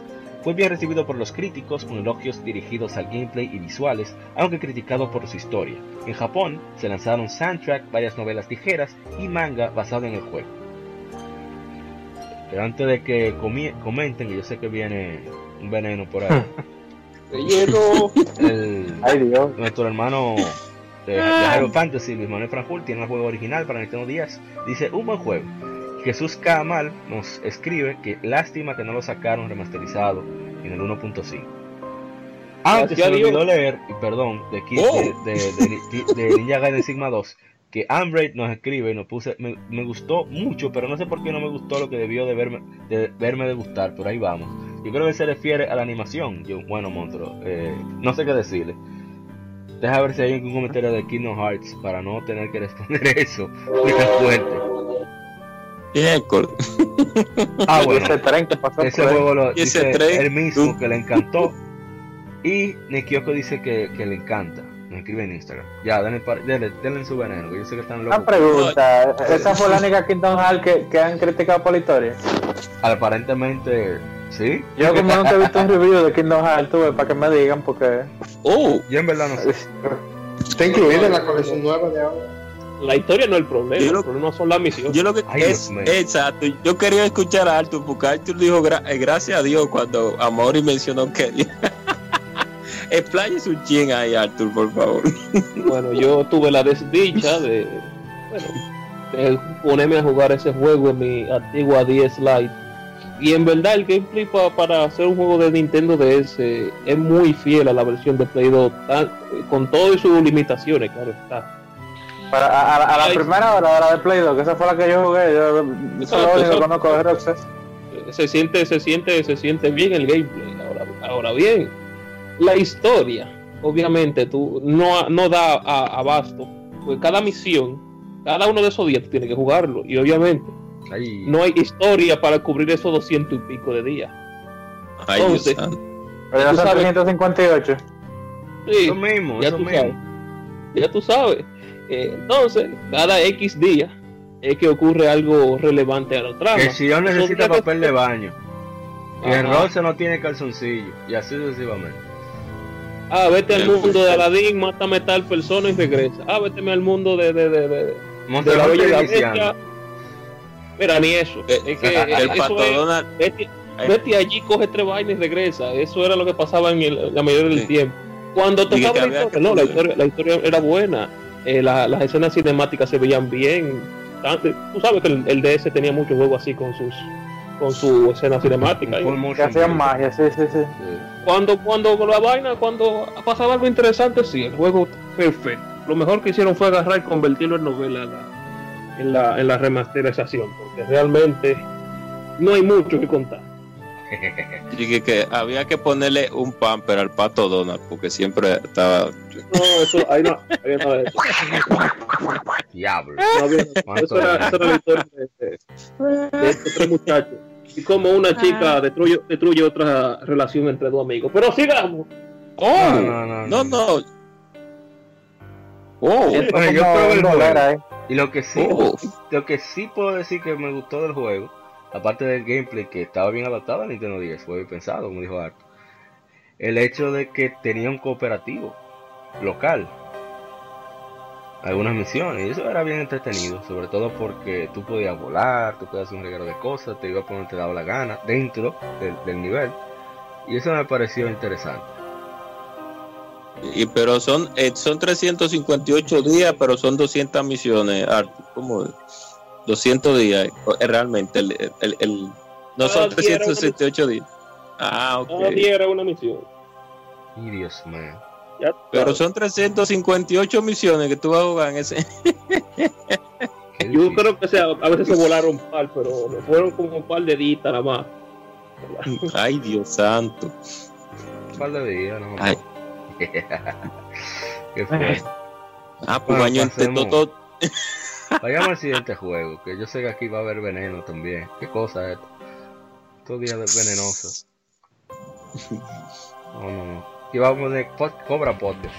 Bueno, el siguiente juego es Sonic Chronicles Dark Brotherhood, que salió hace 10 años en América. Es un RPG desarrollado por BioWare, publicado por Sega para Nintendo 10.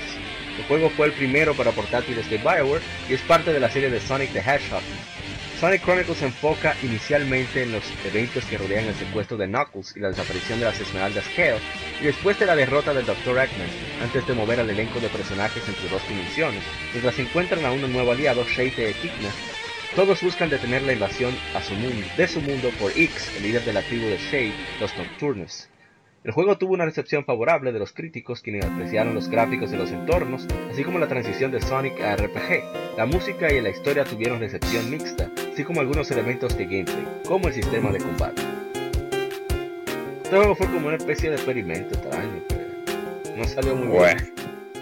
Yo lo encontré en un RPG ahí, tú no tienes nada que jugar, o, o te gusta demasiado Sonic y tú quieres ver como un RPG, tú le das para allá. Ah, no, no, no, no, ah, yo, yo soy un fan acérrimo, yo lo tuve que soltar. Bueno. yo no lo terminé tampoco. Bueno, mira, Pero- ah, yo, yo soy igual que Guadaña, yo soy un fan, eh, un fan consciente de la saga de Sonic eh, desde, desde sus inicios y de verdad que lamentablemente yo jugué las primeras horas, yo zapateé porque es que es como, es como cuando tú agarras y vas a hacer un bizcocho, entonces no le echas azúcar, entonces es como la arepa, la arepa salada. ¿Usted nunca ha probado la arepa salada? Que es una arepa Sí. que, que no tiene azúcar. O sea, Oye, para no hablar mucho, los mejores juegos de Sony son los que no hablan mucho tampoco. Mientras, Pero en fin, eh, este es un ejemplo. menos hable, mejor.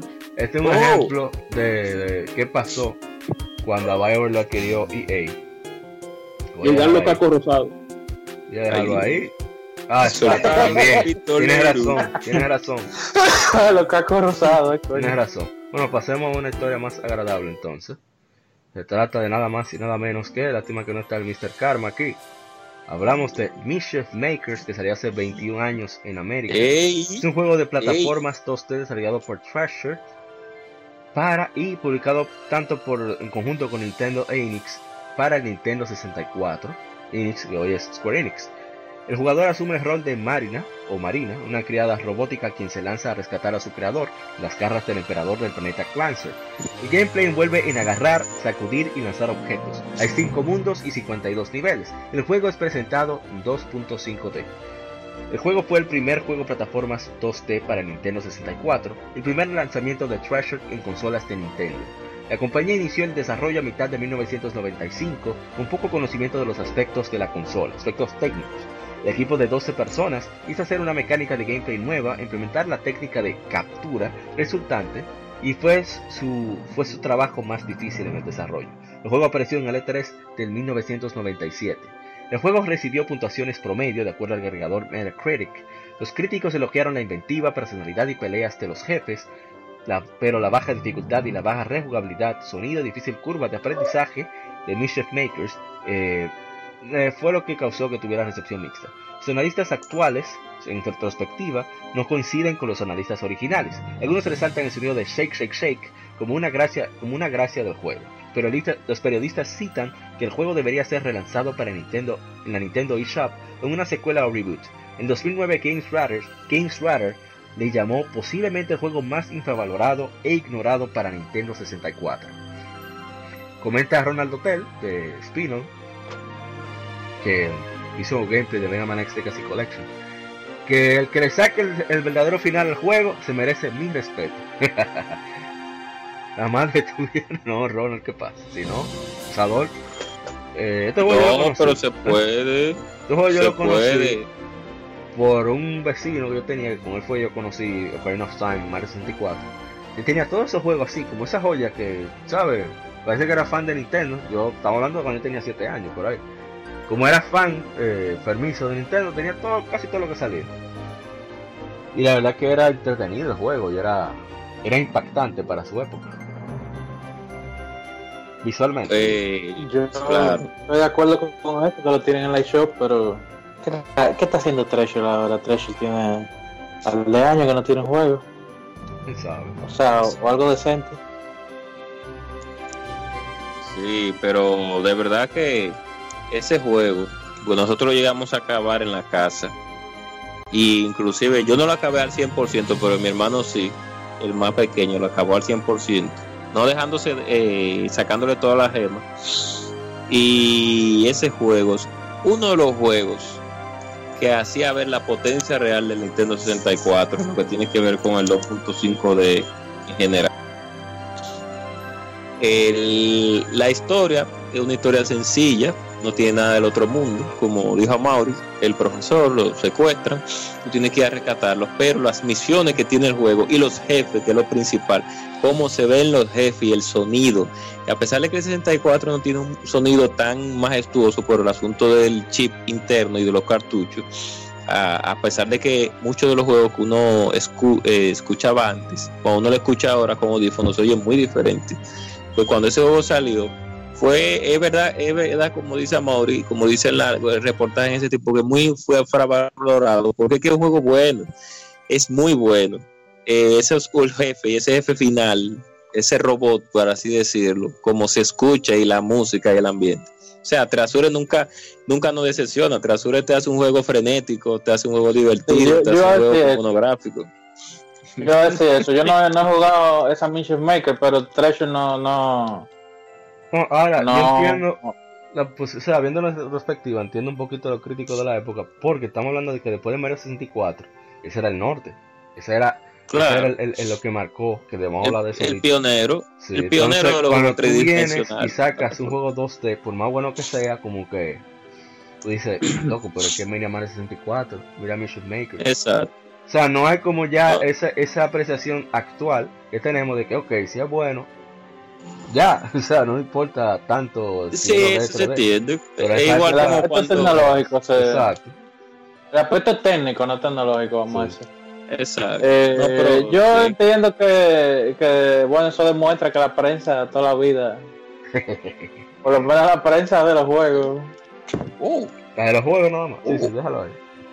Ah, Déjalo ahí. Este es podcast es de videojuegos. Vamos a dejarlo ahí.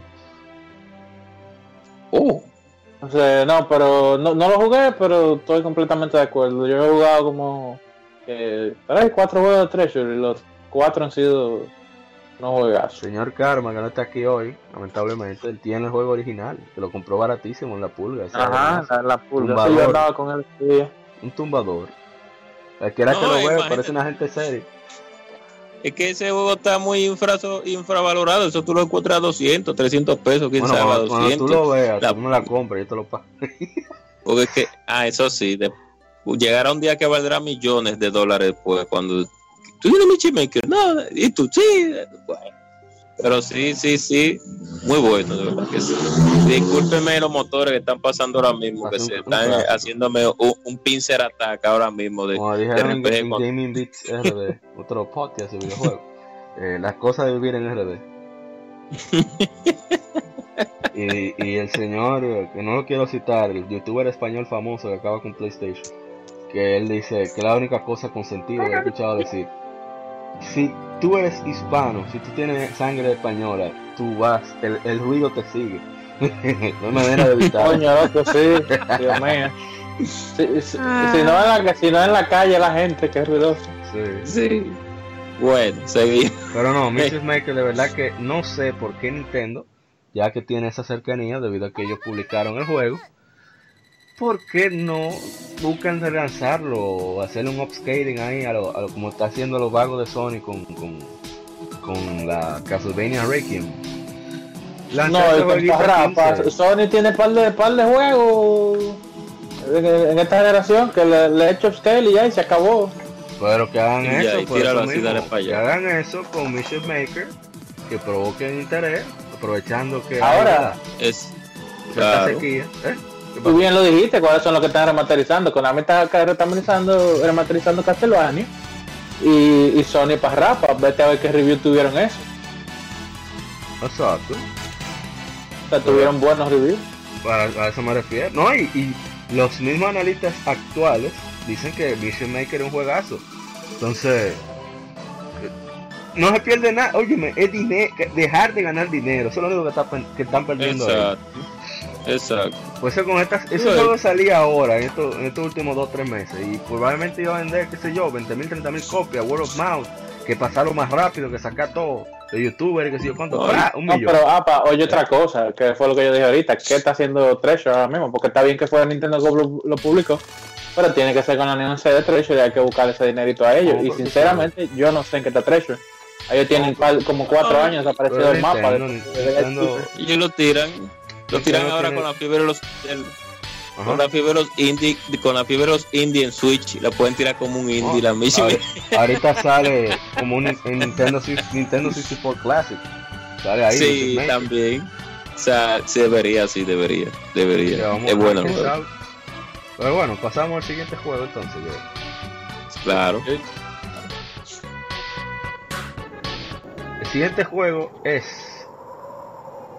Medieval o Medieval, como lo dicen, que salió hace Medieval. 20 años. Medieval. No, no, yo sé, yo digo como la, mucha gente lo lee. Es un juego de aventuras Sí. y hack and slash desarrollado por Sony Entertainment Interactive Studio Cambridge y publicado por Sony para el primer PlayStation.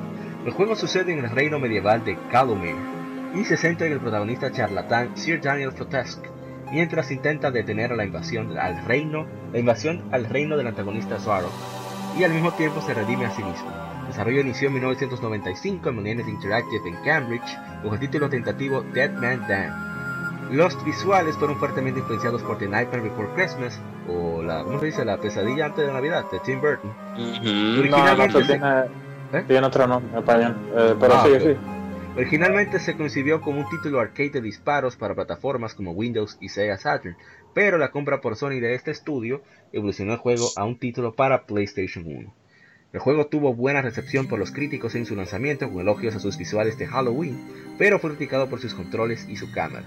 Fue lanzado en PlayStation Network en 2007, fue seguido de una secuela Medieval 2 en 2000 y un remake para PSP en 2005 titulado Medieval Resurrection.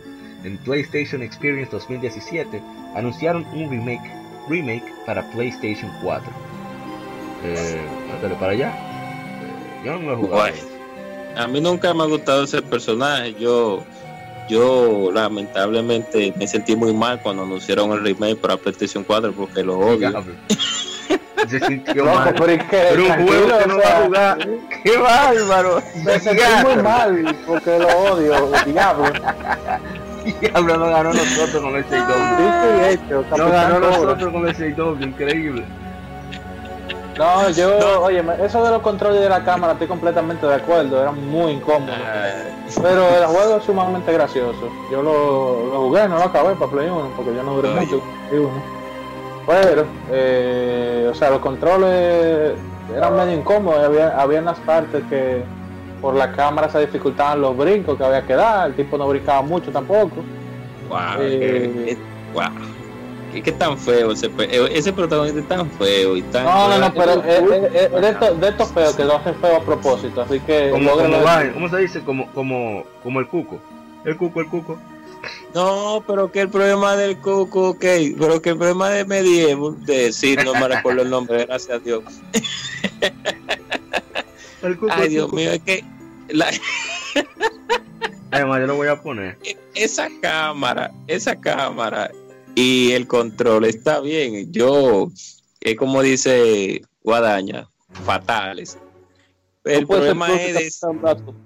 No, no, Guadaña, sí, Capitán Blasto sí es malo, Dios mío, ese juego sí es malo. Pero vamos, lo reseñaremos algún día cuando cumpla años. Guadaña, Blasto sí es No, malo, Dios mío. pero Pero en fin. Nadie tiene que recordar. Vamos, vamos, que quedan más juegos. Ay, Medieval. A mí nunca me gustó ese y, y el tipo cuando, le, cuando le ponían a hablar con él, y él, Sí, sí, hablando como un mongol. ah, yo le voy a dar una rechequeada a la 2 de nuevo, porque de verdad que son juegos que nadie lo estaba pidiendo, nadie lo estaba pidiendo, pero hay un, como un grupito que, que como quiera sigue al personaje y parece que quiere que vuelva de nuevo. Y, Dios mío, los Pincer Attack, discúlpenme.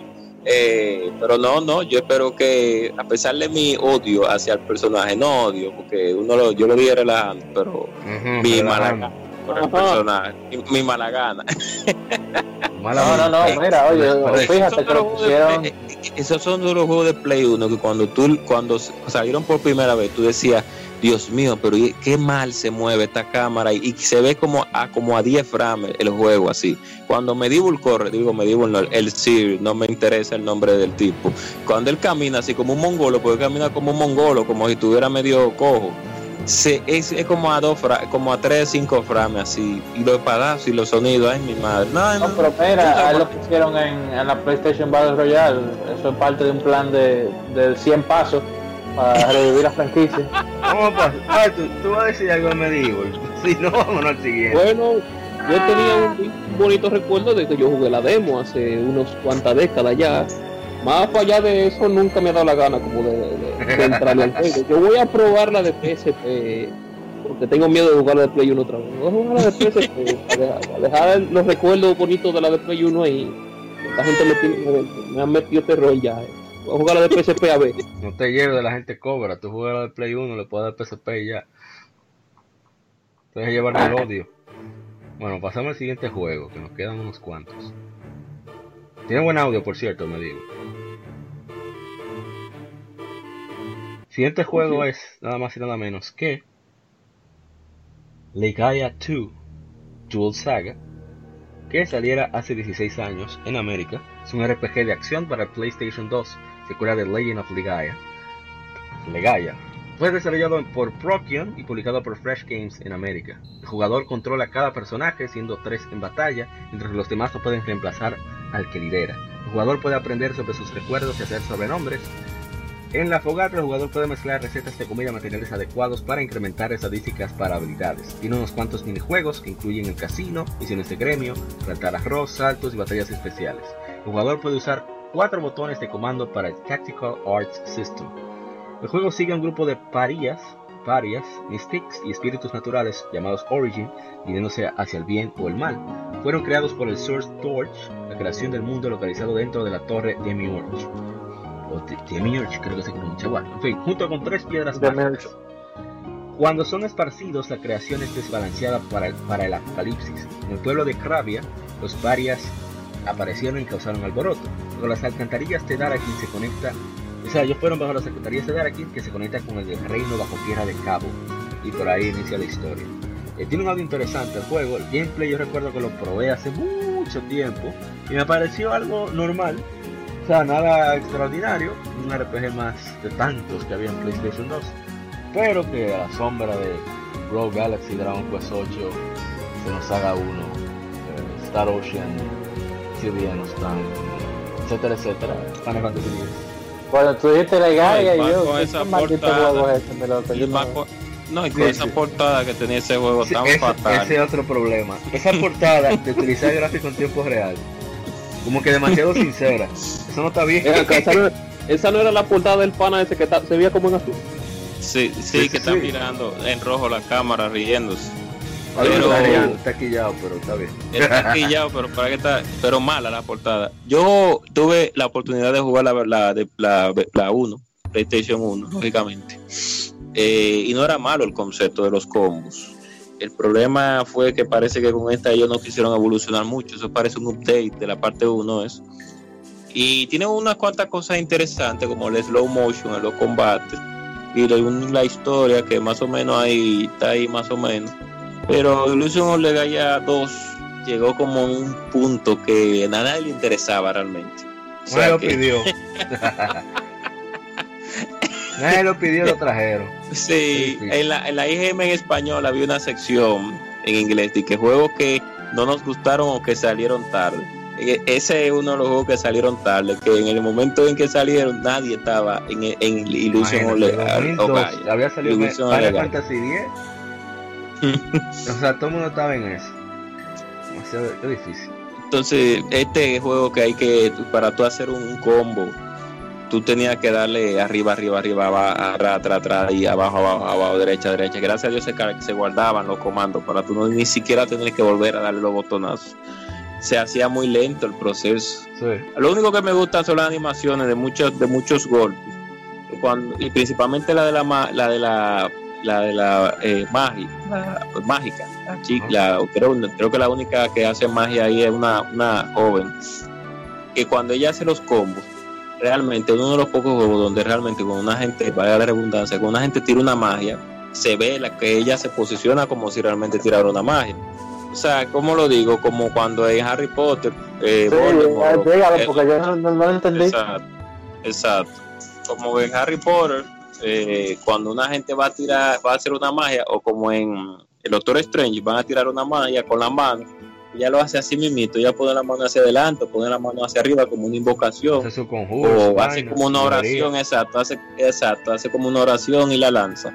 Que se ve como un poquito más real, pero después de ahí a nadie interesa Ilusión o 2, o sea que No obstante, el audio está muy, muy, muy interesante. Muy interesante. sí, el audio, sí, bien, bien, Bueno, pero que vamos. Pero Dios mío, suelta ese veneno un día. Dios santo. Bueno, el siguiente juego, del cual no voy a hablar mucho porque ya recientemente celebramos, conmemoramos su lanzamiento en Japón, pero ahora es la de América. Salió hace aproximadamente unos 13 años, de hecho hicimos streaming el mismo día de su lanzamiento. Lanza en América Pokémon XD Gale of Darkness, eh, es un RPG perteneciente a la tercera generación de Pokémon y la secuela de Pokémon Colosseum, desarrollado por Genius Sonority y publicado por Nintendo para Nintendo GameCube. Anunciado en marzo de 2005, aunque originalmente no se anunció como una secuela hasta que más tarde revistas como Famitsu y Koro Koro lo confirmaron. Es para la consola ¿verdad? GameCube, siendo el último videojuego de Pokémon en esta plataforma. En Europa se lanza el 18 de noviembre, en Australia el 10 de noviembre, así. Consi- Consiguió rápidamente unas ventas considerables a pesar de su menor publicidad comparado con Pokémon Colosseum. Las siglas XD significan, significan Extreme Dark, oscuridad extrema, o Extra Dimension, dimensión Wow. extra, haciendo alusión al Oh. Lugia oscuro que actúa como la mascota de este videojuego. Pokémon Dark. XD of Darkness. Dios, oh Dios mío, la gala Ay, de la oscuridad, Pa- Dios mío. oye, el Lugia, eso era lo más importante de ese juego. Había un Lugia ahí, un nigga Lugia, no va a venir al podcast, pero no me importa. Un nigga Lugia había ahí bacanísimo, así que ese juego yo lo conseguí. Y conseguí mi Lugia. Aunque después El se blanqueó de con. Michael Jackson, el maldito. El soundtrack, el soundtrack era duro, sí. Sí. Pero tú sabes lo que es, blanquearse como Michael Jackson. Eso es desgraciado. Tú No, sabes. Ay, y qué más serio el concepto. Porque Ahora, tiene este- la sala. El juego es entretenido. Extreme. O sea, yo me puse a hacer streaming eh, en Facebook, duré casi dos horas. Entretenido ahí buscando los Pokémon y la vaina. Y después. darle a 100 gente. ¿Eh? Ah, no, no, pero eso es el mount. que sé cuánto. Yo estaba era consiguiendo Pokémon para purificar y vaina. Y es muy entretenido. Además, eh, lo que tú consigues ahí se pasa a través del GameCube Game Boy Advance Cable a las versiones de, de Game Boy Advance, Pokémon Fire Red, Leaf Green, Ruby Sapphire Emerald. Y por lo tanto, y si consiguen Pokémon con unos movimientos únicos por ahí. Así que es muy interesante, muy entretenido. Y nada, o sea, es la- lo que mucha gente quería, un RPG de Pokémon 3D. Para sí, porque es una vaina para la consola grande. Era, repito, entretenido, no era wow. Me- los Pokémon tienen mejor animación que la Pokémon Let's Go. Oh. Pero en la 64, El También. 64, el 64, Cualquier Dios mío. Los Pokémon le daban hasta cuatro movimientos diferentes, o sea, daban trompar, patadas, se trallaban, se ponían en cuatro patas, de todo. Dios Pero- la de 64 lo que no tenía era como, eh, ¿cómo se llama? Los, los movimientos signature, que no tenían animación aparte, pero la, la animación en la 64 todavía hoy, ¿eh? Sí. Sí. Y la voz, Jack Lewis, estábamos hablando en el especial de Pokémon, estrella. Pero en fin, No, y que la, Sí, sí. que la Pokémon Stadium cuando tú estás en el estadio ahí la gente parece con fle la gente no, no, Pero- no se ve nada abusador, pero- ¿qué es lo que tú quieres?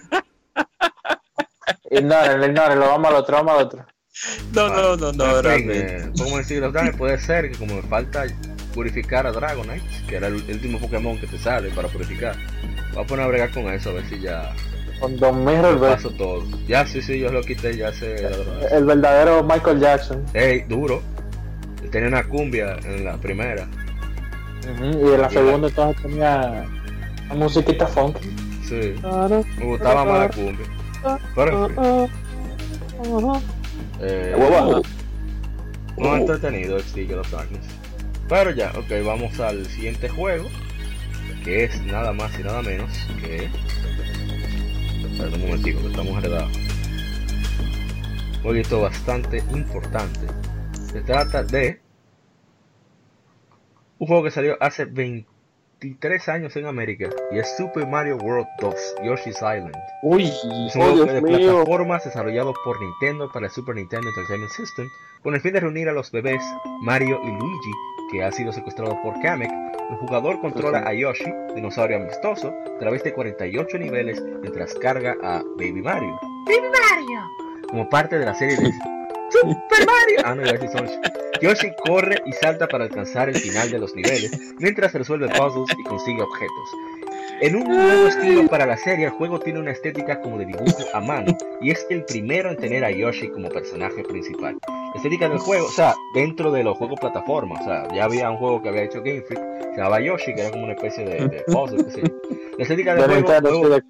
Ajá. La estética del juego, nuevo para la serie, proviene del productor y creador de la serie Shigeru Miyamoto, quien que no le gustaban los gráficos prerenderizados de Donkey Kong Country. Después de cuatro años de desarrollo, Yoshi's Island llega al mercado. abusador.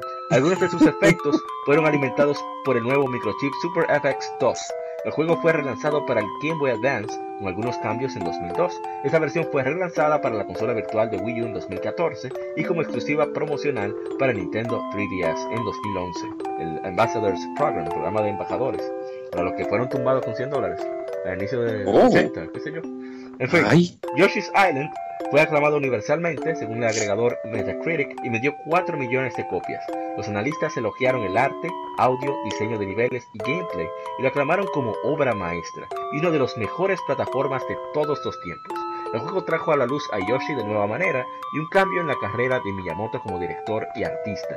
El distintivo diseño artístico y personajes clave establecidos en el juego llevarían a una serie de cambios, spin-offs y secuelas, incluyendo Yoshi's Story para Nintendo 64, Yoshi's Island 10 Yo- y Yoshi's New Island en 2014. Fue el último juego de plataformas 2D de Mario hasta New Super Mario Bros. Wii, lanzado 14 años después. Baby Mario, me encanta el, y- el Yoshi del ¿Por diablo. qué? Yo, yo voy a hacer breve con mi intervención, a mí no me gustó. Diablo, ¿Y por qué qué? ¿Pero tú no Pero- juegas Mario Kart Double Dash? Así que el disco. Sí, pero ¿por Baby, baby. Yo, yo no aguanto a los muchachos, entonces cada vez que pasaba una vaina me rompía el muchacho a gritar. Un simulador de, ma- sí. de madre. Ese juego era un simulador de madre primeriza. Porque A mí me daba más estrés que ese carajito gritando. No, Pero- el grito. ¡Ah!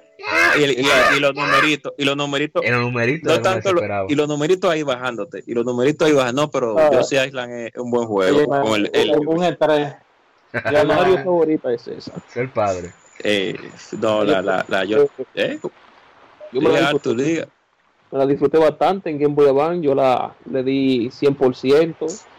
Yo creo que esa es la primera Mario donde no hay no hay un- no hay contador de tiempo. Yo creo que sí. Te da tiempo a disfrutar el nivel. Ay. Ahora, el juego tiene unos visuales, unos visuales y un audio de primer El juego nivel. se ve O sea, Sí, la gráfica hoy, hoy es excelente. hoy se ve bien. Yo, yo no aguanto el muchacho. Me, me gustó George Story porque no estaba el carajito ahí. No, no, no, pero- Ese era el punto. Tú no lo No, pero- aguantar.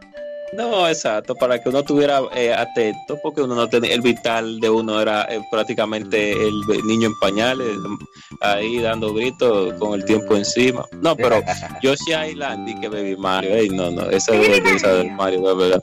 Y, oye, y, y el Yoshi, En la original Eh, no tenía voz. no, el original no, claro. No. El original nada más cuando te daban un fuetazo, nada más el y el niño llorando ahí, tú cayendo atrás. Pero saliendo de eso, eh, y el abusador de Miyamoto, todo mi respeto, pero un abusador diciendo que no le gustaban los gráficos de Pero, la espérate, de espérate, espérate, Kong. espérate, vamos a frenar ahí. O sea, sabes que Miyamoto no era ahora mismo, no está muy frío conmigo. Yo no estoy muy frío con él, ni está muy frío conmigo, por Paper Mario, todo lo que tú quieras. Pero él dijo que no le gustó, él no dijo que estaba mal. Sea, Ah, son, ahora son, sí. son no, cosas diferentes. No, yo, yo soy de la misma opinión. A mí Donkey Kong le respeto su maravilla tecnológica que hizo en su tiempo. Pero frente al otro gráfico, esos gráficos de Donkey Kong no han envejecido bien. Lo de Ah, Super. ah, claro, exacto. Yo respeto la opinión de Miyamoto, pero lamentablemente Miyamoto ahí se pasó. Leva- Él debió de levantar la mano y decir, yo me pasé. Pero como él dijo que a él personalmente no le gustó, está bien. O sea que, Miyamoto, pero un el abuso. Miyamoto es lo que es un, un, un anti, un anti cosa, un anti, ¿cómo que se dice? Anti-gringo. Anti-gallín.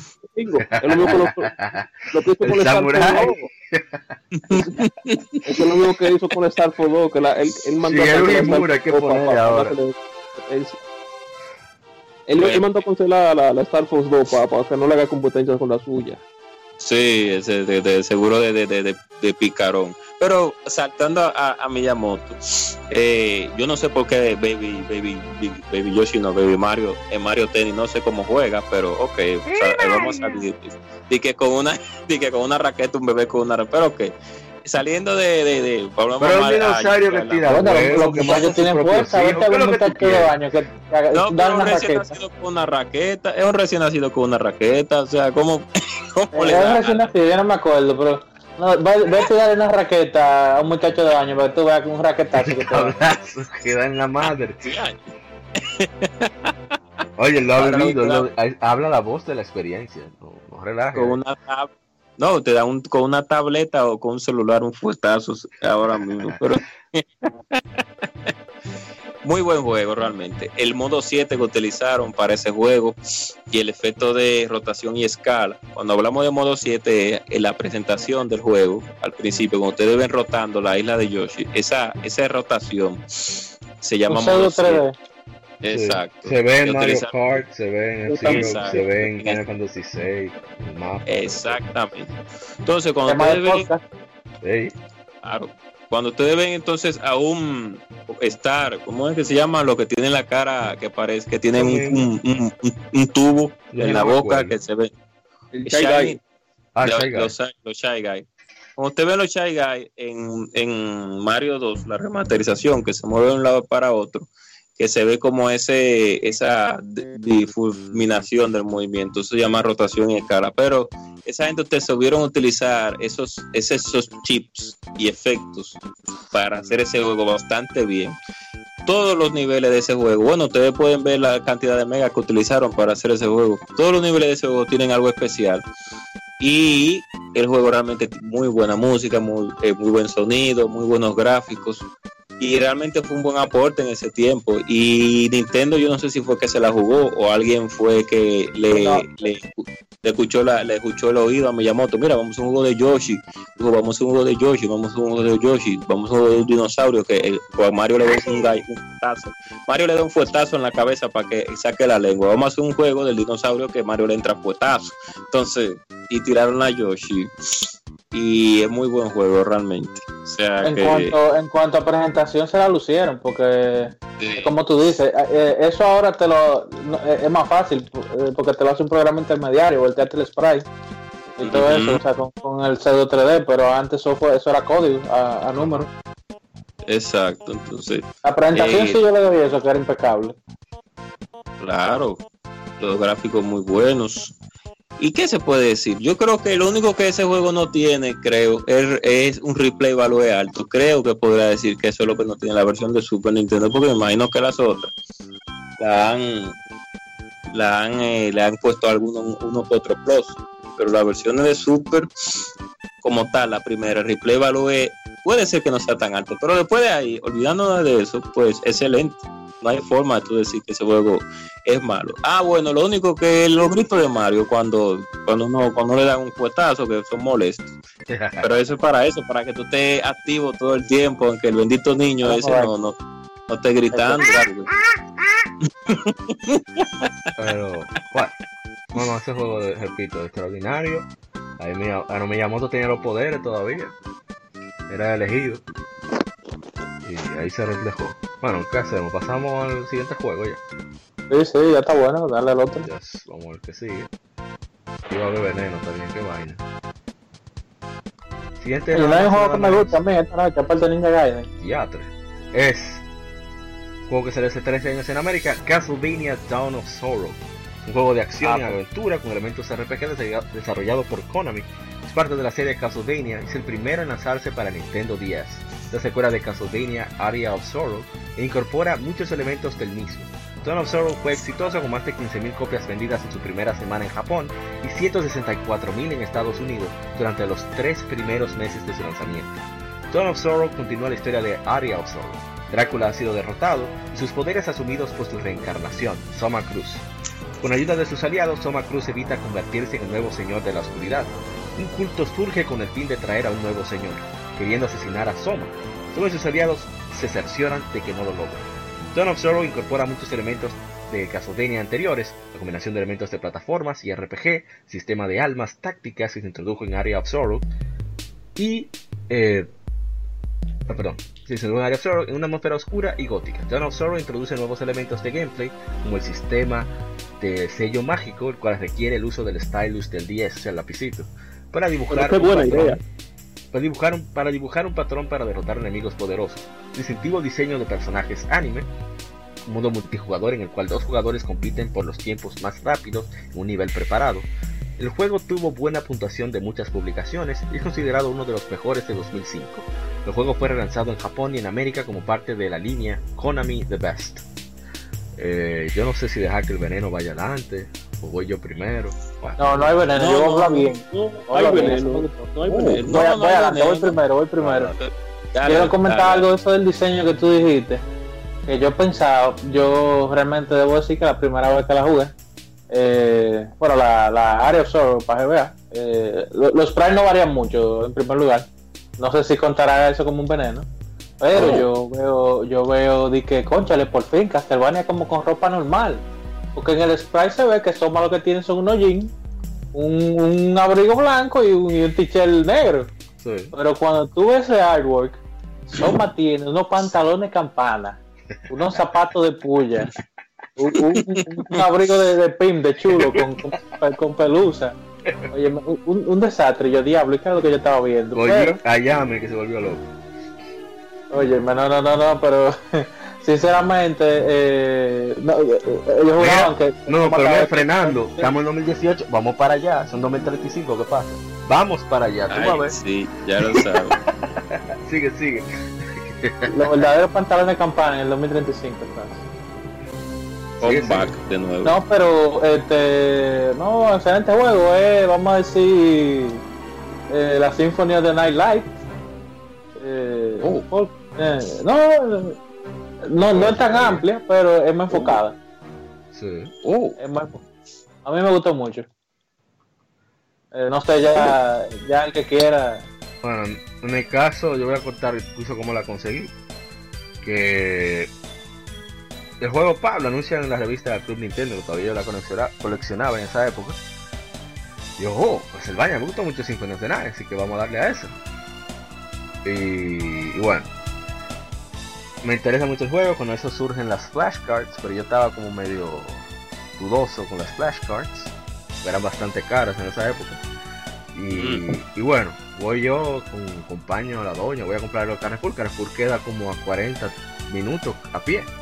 O menos, menos, menos. Y va, vamos a Carrefour. Cuando yo voy a Carrefour veo que tienen dos juegos a mil pesos. En ese, hablando de 2000 2006 por ahí. A mil pesos. Animal Crossing Wild World y este, Castlevania Dawn of Sorrow. Y yo, concho, mano. Pero yo tengo un dinerito ahorrado para la flashback. Déjame llegar a déjame llegar a casa y volver. Compré mi juego sin pensarlo. Y ahí lo tengo todavía, terminado. Y no me arrepiento, o sea, un juego que me encantó, me fascinó todo, el diseño de niveles, los personajes, eh, el uso de las almas, que viene de, de Area of Sorrow, que me encantó también. Así que yo lo disfruté muchísimo. Y, y el modo de Julius Mode, que es una, un tributo a, a Drácula, el Castlevania 3, Dracula's Curse, donde tú usas precisamente, tienes un, un- un grupo tripartito, con Trevor, Sonia, bueno, Fi- eh, Bernays, ajá. Y Alucard, aquí pasa exactamente lo mismo. Solo que es Julius y Yoko, son descendientes de aquellos personajes. Y es súper chévere. Sobre todo porque tú ves otra versión de la historia. Y, y a mí me encantó muchísimo. Lo disfruté mucho. Así que ahora denle para allá a usted. Bueno, ¿qué se puede decir? Ah, yo vengo de la trilogía de Game Boy Advance. Yo, yo tenía la Circle of the Moon para Game Boy Advance, que sigo diciendo que es la segunda mejor de Game Boy Advance. Yo detesto con toda mi alma la, la Harmony of Dissonance. toda mi alma. Y luego, por, por último, dejé la Castlevania Area of Sorrow. eh, Oye, eso era, eso es, eso es un, un juegazo para el, para el Game Boy Advance. Eso tenía mucho contenido. El hecho, nada más el hecho de tú ponerte a coleccionar las almas, y eso tiene. Sí. eh, No, como era con la carta en la Circle of the Moon. eh, bueno, Como exactamente. con las cartas en la, en la. Sí. Bueno, aunque con la of the Moon hay un truquito que te deja usar todita la carta gratis, pero dejémoslo ahí. Eh, ahora me viene a tú que cuando salió el Nintendo 10 sale, sale la secuela del Area of Sorrow directo. Y yo, wow. Yo la, con- la conseguí no tan hace mucho. Ah, ok. Bueno, sí, sí, está por ahí todavía guardada en su en la flashcard, yo sí la conseguí. yo la disfruté bastante, quitando obviamente el sistema de, de- de sello, porque como todo juego de lanzamiento del Nintendo 10 tenía que usar de alguna forma la pantalla Esa táctil. es la vaina, sí, sí, coño, cuánto joden. Mira que a mí me gustó ese disparate. Claro que sí, vamos a poner un sistema de sellado que, que tú tienes que hacerlo en medio de la batalla y si tú no fallas, otra Si tú vez. fallas, tienes que em- em- empezar a entrarle a golpe al, al monstruo otra vez. Claro que sí.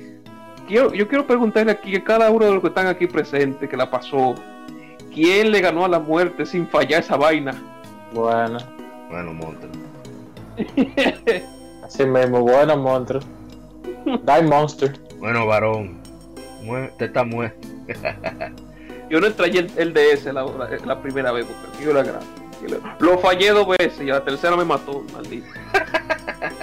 Solo que tú, tú legalmente le ganas al maldito y por ese hermoso sistema implementado. bueno, eso es todo lo que tengo que decir. Qué difícil. Bueno, dale. Agente cobra o. O seguimos. Ahora dormido, la gente cobra, no lo estoy sintiendo, no estoy sintiendo el veneno en el aire. durmió, se durmió. Hombre, Se viejo, durmió o ya. se ofendió. Pero- no, Ah. disculpe. Es que este lo tenía muter y yo estaba hablando en el limbo, era, y usted hablando y yo hablando y no me escuchaba. Bueno, pues dale, dale. Disculpen. No, no voy a tirar tanto veneno porque ya lo que tenía que decir lo dije en el grupo de, de- de WhatsApp, pero puedo, voy a volver a repetirlo. Yo no la consideré una Castlevania tan revelante. No es que es mala, sino que nunca me ha gustado mucho el, el- el protagonismo de Soma en, e- en esta saga, a excepción de cuando ya en la, en la Círculo de la Luna, que es la de 10, la de Advance, creo que no, ¿verdad? La No, la, la, la área Zorro, no, la área Zorro. Cuando él ya toma los poderes de Drácula, ahí entonces ya el concepto del arte me gusta más, de cómo él se ve con la cara de sádico y eso. Pero eso es parte de la historia, no es parte del arte real de él. Me gustaba más como se veía en la de Advance realmente, con la, el pantaloncito largo, con los zapaticos, El Shaggy, de charol. estilo Shaggy, sí. Exacto. No me gusta esta de que con botas ni cosas. Pero realmente el juego no es malo. El juego es como una continuación de la de Game Boy Advance. No la encontré tan interesante como dije en, en el grupo. Me gusta más la, la, la Portal of Ring y la Order of Ecclesia. Pero eh, Konami, por lo menos, gracias a Dios, Konami se interesó en salvar la saga de Castlevania de esa manera ah, en, portátil. Que a pesar de que el PSP eh, no, no, eh, no sé por qué no lanzaron versiones parecidas y sacaron la, no, la nefasta en cierto sentido, el nefasto remake de la Round of Blue, no sé por qué, que no está tan malo, pero cuando uno ve la- eh, lo, que, lo que Capcom hizo con la Ghost and Goblins de PSP, que es un trabajo majestuoso, y después tuve la Castlevania, la Round of Blue de tú dices, ¿qué fue lo que pasó aquí? Debieron de agarrar ese mismo equipo, ese mismo equipo y el de la, el de la de la de Ghost and Goblin. ¿Ustedes no han visto la Ghost and Goblin de PSP? ¿Ustedes la llegaron a jugar? No, realmente no. No. Sí. Ese juego se ve hermoso en esa pantallita y los efectos visuales y todo como está hecho, se ve todo muy bien hecho. Pero la Ronda Blue de PSP se siente lenta, el 3D no es que está muy bien hecho, se siente muy desabría. Lo único bueno que tiene es que te dejan, a- te abren la Sinfonía de la Noche después que tú la acabas. le cambiaron la voz a esos perros. Y Sí. también a la Requiem para PlayStation 4. le cambiaron la. ¿Qué vaina esta? No, no cambiar cambiar la voz? cambios. Sí, para el. El, el, el ese para PlayStation 4 le cambiaron la voz otra vez. ¿Qué vaina? Ya, qué difícil, ¿eh? Qué difícil, pero en fin. Bueno, no, pero, pero no se puede poner, en mi opinión, pero nada. No, porque ya uno se acostumbró a las voces Esa es la regulares. Un- e- esa esa Sí, mala exacto. actuación es parte del encanto del juego. Exacto, ya uno se, se, se, se siente ya. Los que jugaron la, la, la Sinfonía de la Noche en su tiempo, a pesar, eh, no, a pesar de que la, la- las voces no eran grandiosas, pero uno se acostumbró a la voz de Alucard eh, y, de, y de Richard y de María y de la muerte y de Drácula. Ya eso era algo parte normal de- del gameplay en general. Pero ya terminando con la Down of Sorrow, pues sí, sí, eh, sí, no era, no- para mí no fue la gran cosa, pero se jugó, se jugó, se jugó. Han, han habido peores, han habido peores. Sí, ya han habido como la armonía de la disonancia. eh, Bueno, esta es mi, mi segunda favorita antes de irnos, para irnos contentos, no irnos con veneno.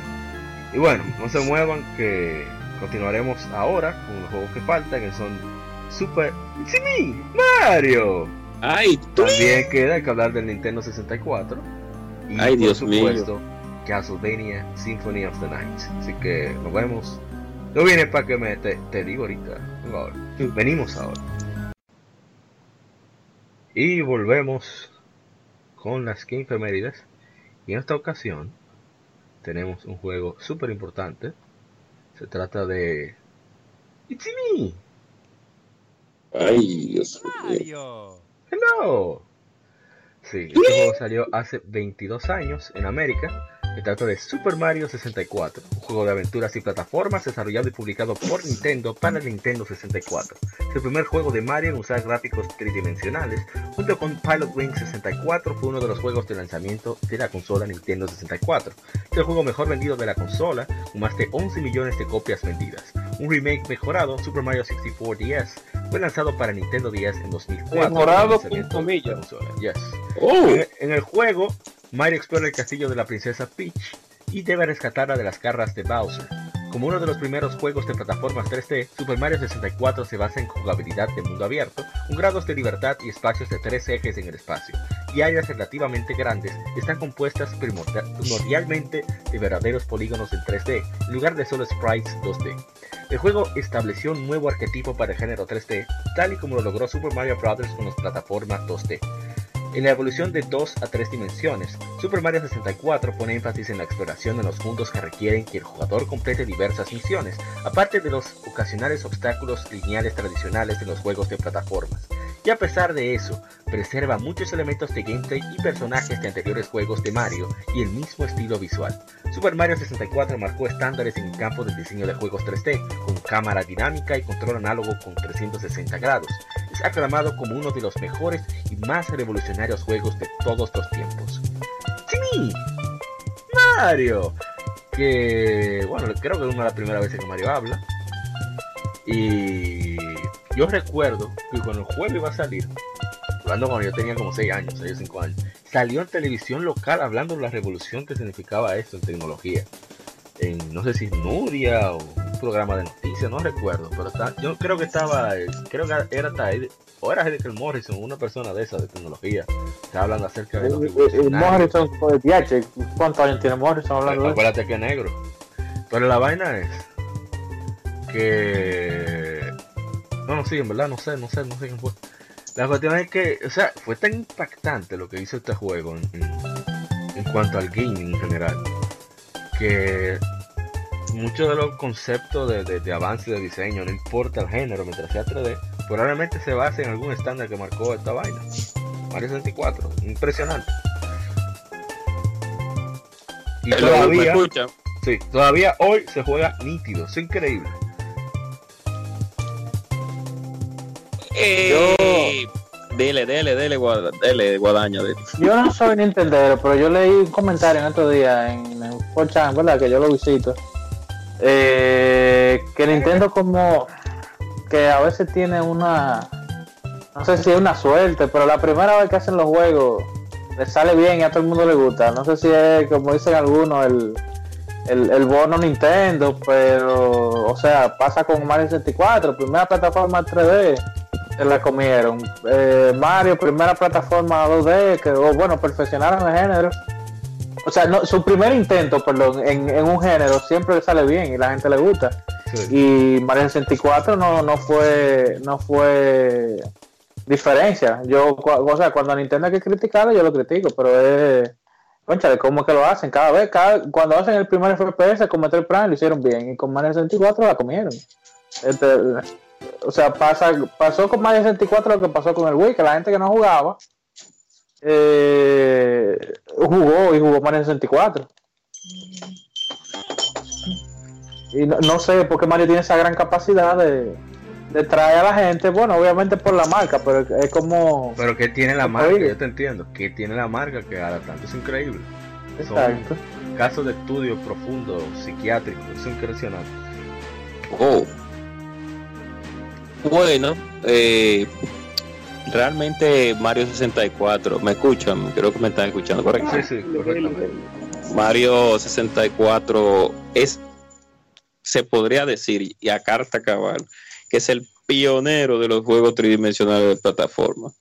Yo no sé realmente lo que le pasó a la cabeza a Shigeru Miyamoto en ese tiempo, al equipo de desarrolladores, pero ese, eh, en ese tiempo, cuando los, eh, los héroes iban a dar el salto del 2D al 3D, como se hablaba en ese tiempo, no, que con los gráficos de Silicon, con los gráficos de, de- de- eh, se de Silicon Graphics, vamos a dar un salto al- al- a la, tridimensionalidad, de la que tridimensionalidad hoy, al salto tridimensional y nuestro y se hablaba mucho, la Nintendo hablaba mucho sobre eso. Cuando salió Mario 64, yo no sé realmente lo que pasó, no sé si fue que ellos fueron a San Juan y, y- y le pagaron un brujo, como dominicanamente uno, uno lo diría. Pero nadie se quejó del, del- de cómo ese juego fue desarrollado. O sea, el estilo fue un cambio del cielo a la tierra en lo que tiene que ver con la plataforma. Porque estábamos con un asunto de, de visión lateral Sí. eh, dos dimensiones, avanzábamos a la Exacto. derecha solamente. y ahora pasamos a tres, tres dimensiones por misiones. Oye, que, oigan qué cambio más literal eh, mente hablando, tan eh, Es que, es que es otra forma de pensar, completamente Exacto. distinta. No, y que al sol de hoy no han cambiado la fórmula. Exactamente. Con Mario 3, Exacto. de, tan, de tan bien que le salió.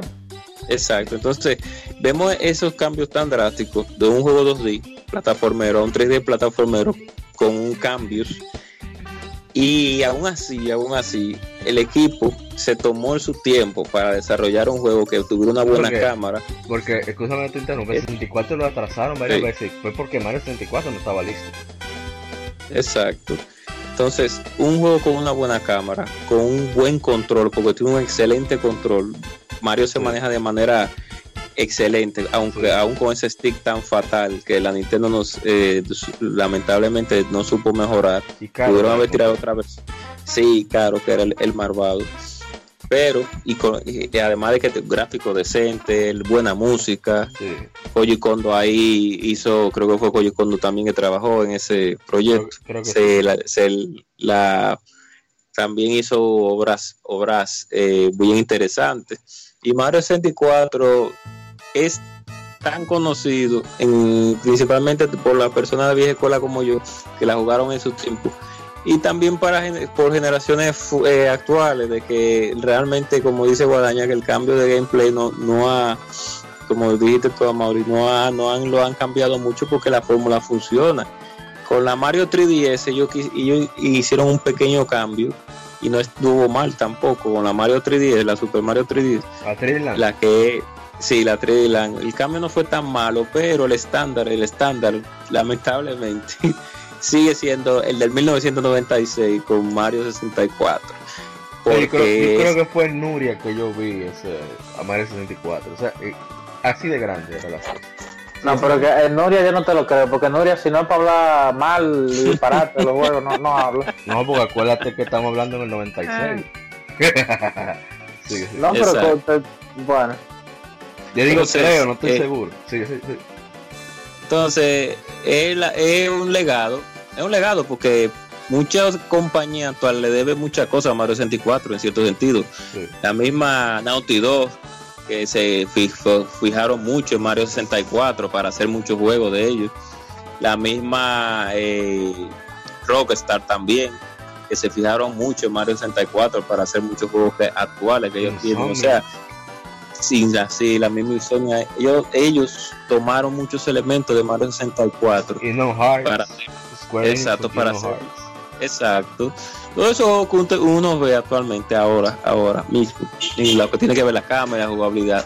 Son muchas inspiraciones de Mario 64 y realmente yo tendría que buscar quién fue que diseñó el concepto de cómo Mario se iba a mover, porque realmente no sé lo que le pasó por la cabeza a esa persona, no sé si fue Miyamoto Creo sí. que fue pero- Miyamoto y Tezuka, como siempre. Takashi Tezuka. Exacto, El hombre más infravalorado de Nintendo. Y uno de los más grandes. ya lo sabe. Uno de los más grandes genios. Ellos, ellos como que se sentaron y como que se durmieron por un momento y tuvieron una visión del futuro de cómo debía ser una plataforma tridimensional. Lamentablemente no le pasó lo mismo a, a la gente de Sega cuando salió la Sony. Pero con el tiempo- Sí, pero con el tiempo ellos se dieron cuenta de que lo retro con tecnologías actuales puede funcionar. Pero viendo Ahora, la Sony. mira, eh, con la Sony, como tuvo un problema técnico, la Mario 64 realmente no es la maravilla técnica, vamos a decir, que la gente, No, o sea, claro. que quieren que uno piense. Hay, hay varias cosas que, que bueno, no, no que son nostalgia, pero en el aspecto técnico, por ejemplo, me, me gusta mucho un video que hay, no me acuerdo ni, ni de qué canal era, pero yo lo vi hace mucho. Que eh, eh, hay un término gringo que es spaghetti code, que usan para los juegos que, que son tantos códigos tirados mal uno arriba de otro, que le, le aplica a, a la Mario 64 y pero que la gente no lo siente pero en, en, en- ahora se me olvida no en el segundo mapa me, pa- me parece que es donde, uno mata la- el tuom Sí. eh, la primera vez Sí. ahí tú sabes que lo- lo- los pesitos aparecen en grupos de cinco pero en ese en ese mapa es la única instancia del juego que aparecen cuatro pesos juntos entonces eh, realmente el tipo buscó, movió la cámara fuera de bounds y vio el código. Y realmente está el pesito ahí, pero está por debajo de, la, de la o sea, del terreno que uno puede caminar. Y hacía muchísimas cosas que, que si tú lo puyas mal, eh, o lo puyas por donde no se supone que tú tenías que puyar, el juego se desinfla. eh, vamos a decir. y, y son varias cosas que utilizan los speedrunners para, para, para mejorar su tiempo. Pero, o sea, hay que recordar que, oye, era un misil que le tenían a Miyamoto. Termina, termina, termina, termina, que ya Sí. Sony tiró su vaina y No, se no, no, también. claro, eso sí es verdad. Eso sí es verdad. No, y que Miyamoto, imagínate, un hombre jovencito para ese tiempo también. Sí. Sí. E inclusive que cada vez que tiraba un juego se sentía molesto porque por eso mismo, por la presión que le tenían los productores ejecutivos y los mismos gerentes de la Nintendo de que lanzaran el título y él nunca se sentía conforme con los juegos que tiraba, nunca se sentía, cada vez que le hacían una entrevista él decía, eh, No sí, yo me tiempo". siento bien, exacto, pero no me dieron tiempo, yo quería ponerle esto, esto y esto y esto, y no me siento conforme con el producto hoy. Bueno, Pero- el- Zelda retrasaron como cuatro veces. Time, no de eso ahorita. Y mira que, y aún así, o sea, ellos supieron manejar muy bien lo que era el aspecto de la cámara, que era muy Bueno, problemático Va- en es ese así tiempo. que ese control de Nintendo 64 es culpa de Miyamoto, es culpa de Mario 64 y Ocarina of Time, que es como es.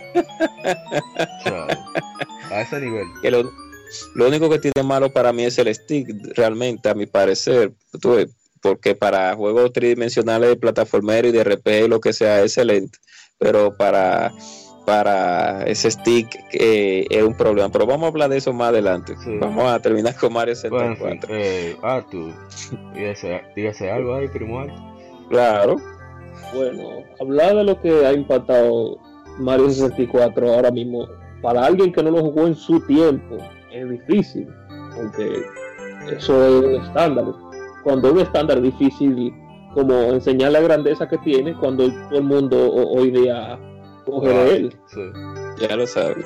Si hay algo que Mario 64 en específico, no de las Mario en 3D, sino Mario 64 en específico que tiene, es que te da una libertad del demonio para Sí, hacer lo que sí, tú quieras.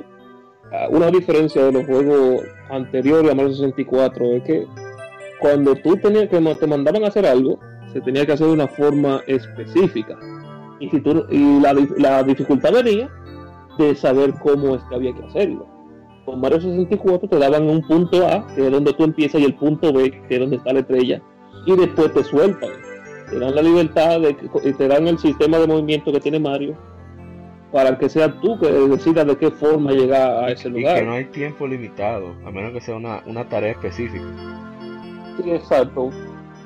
Si tú te das cuenta, lo- los, juegos más recordados siempre, siempre tienen ese factor de, de creatividad.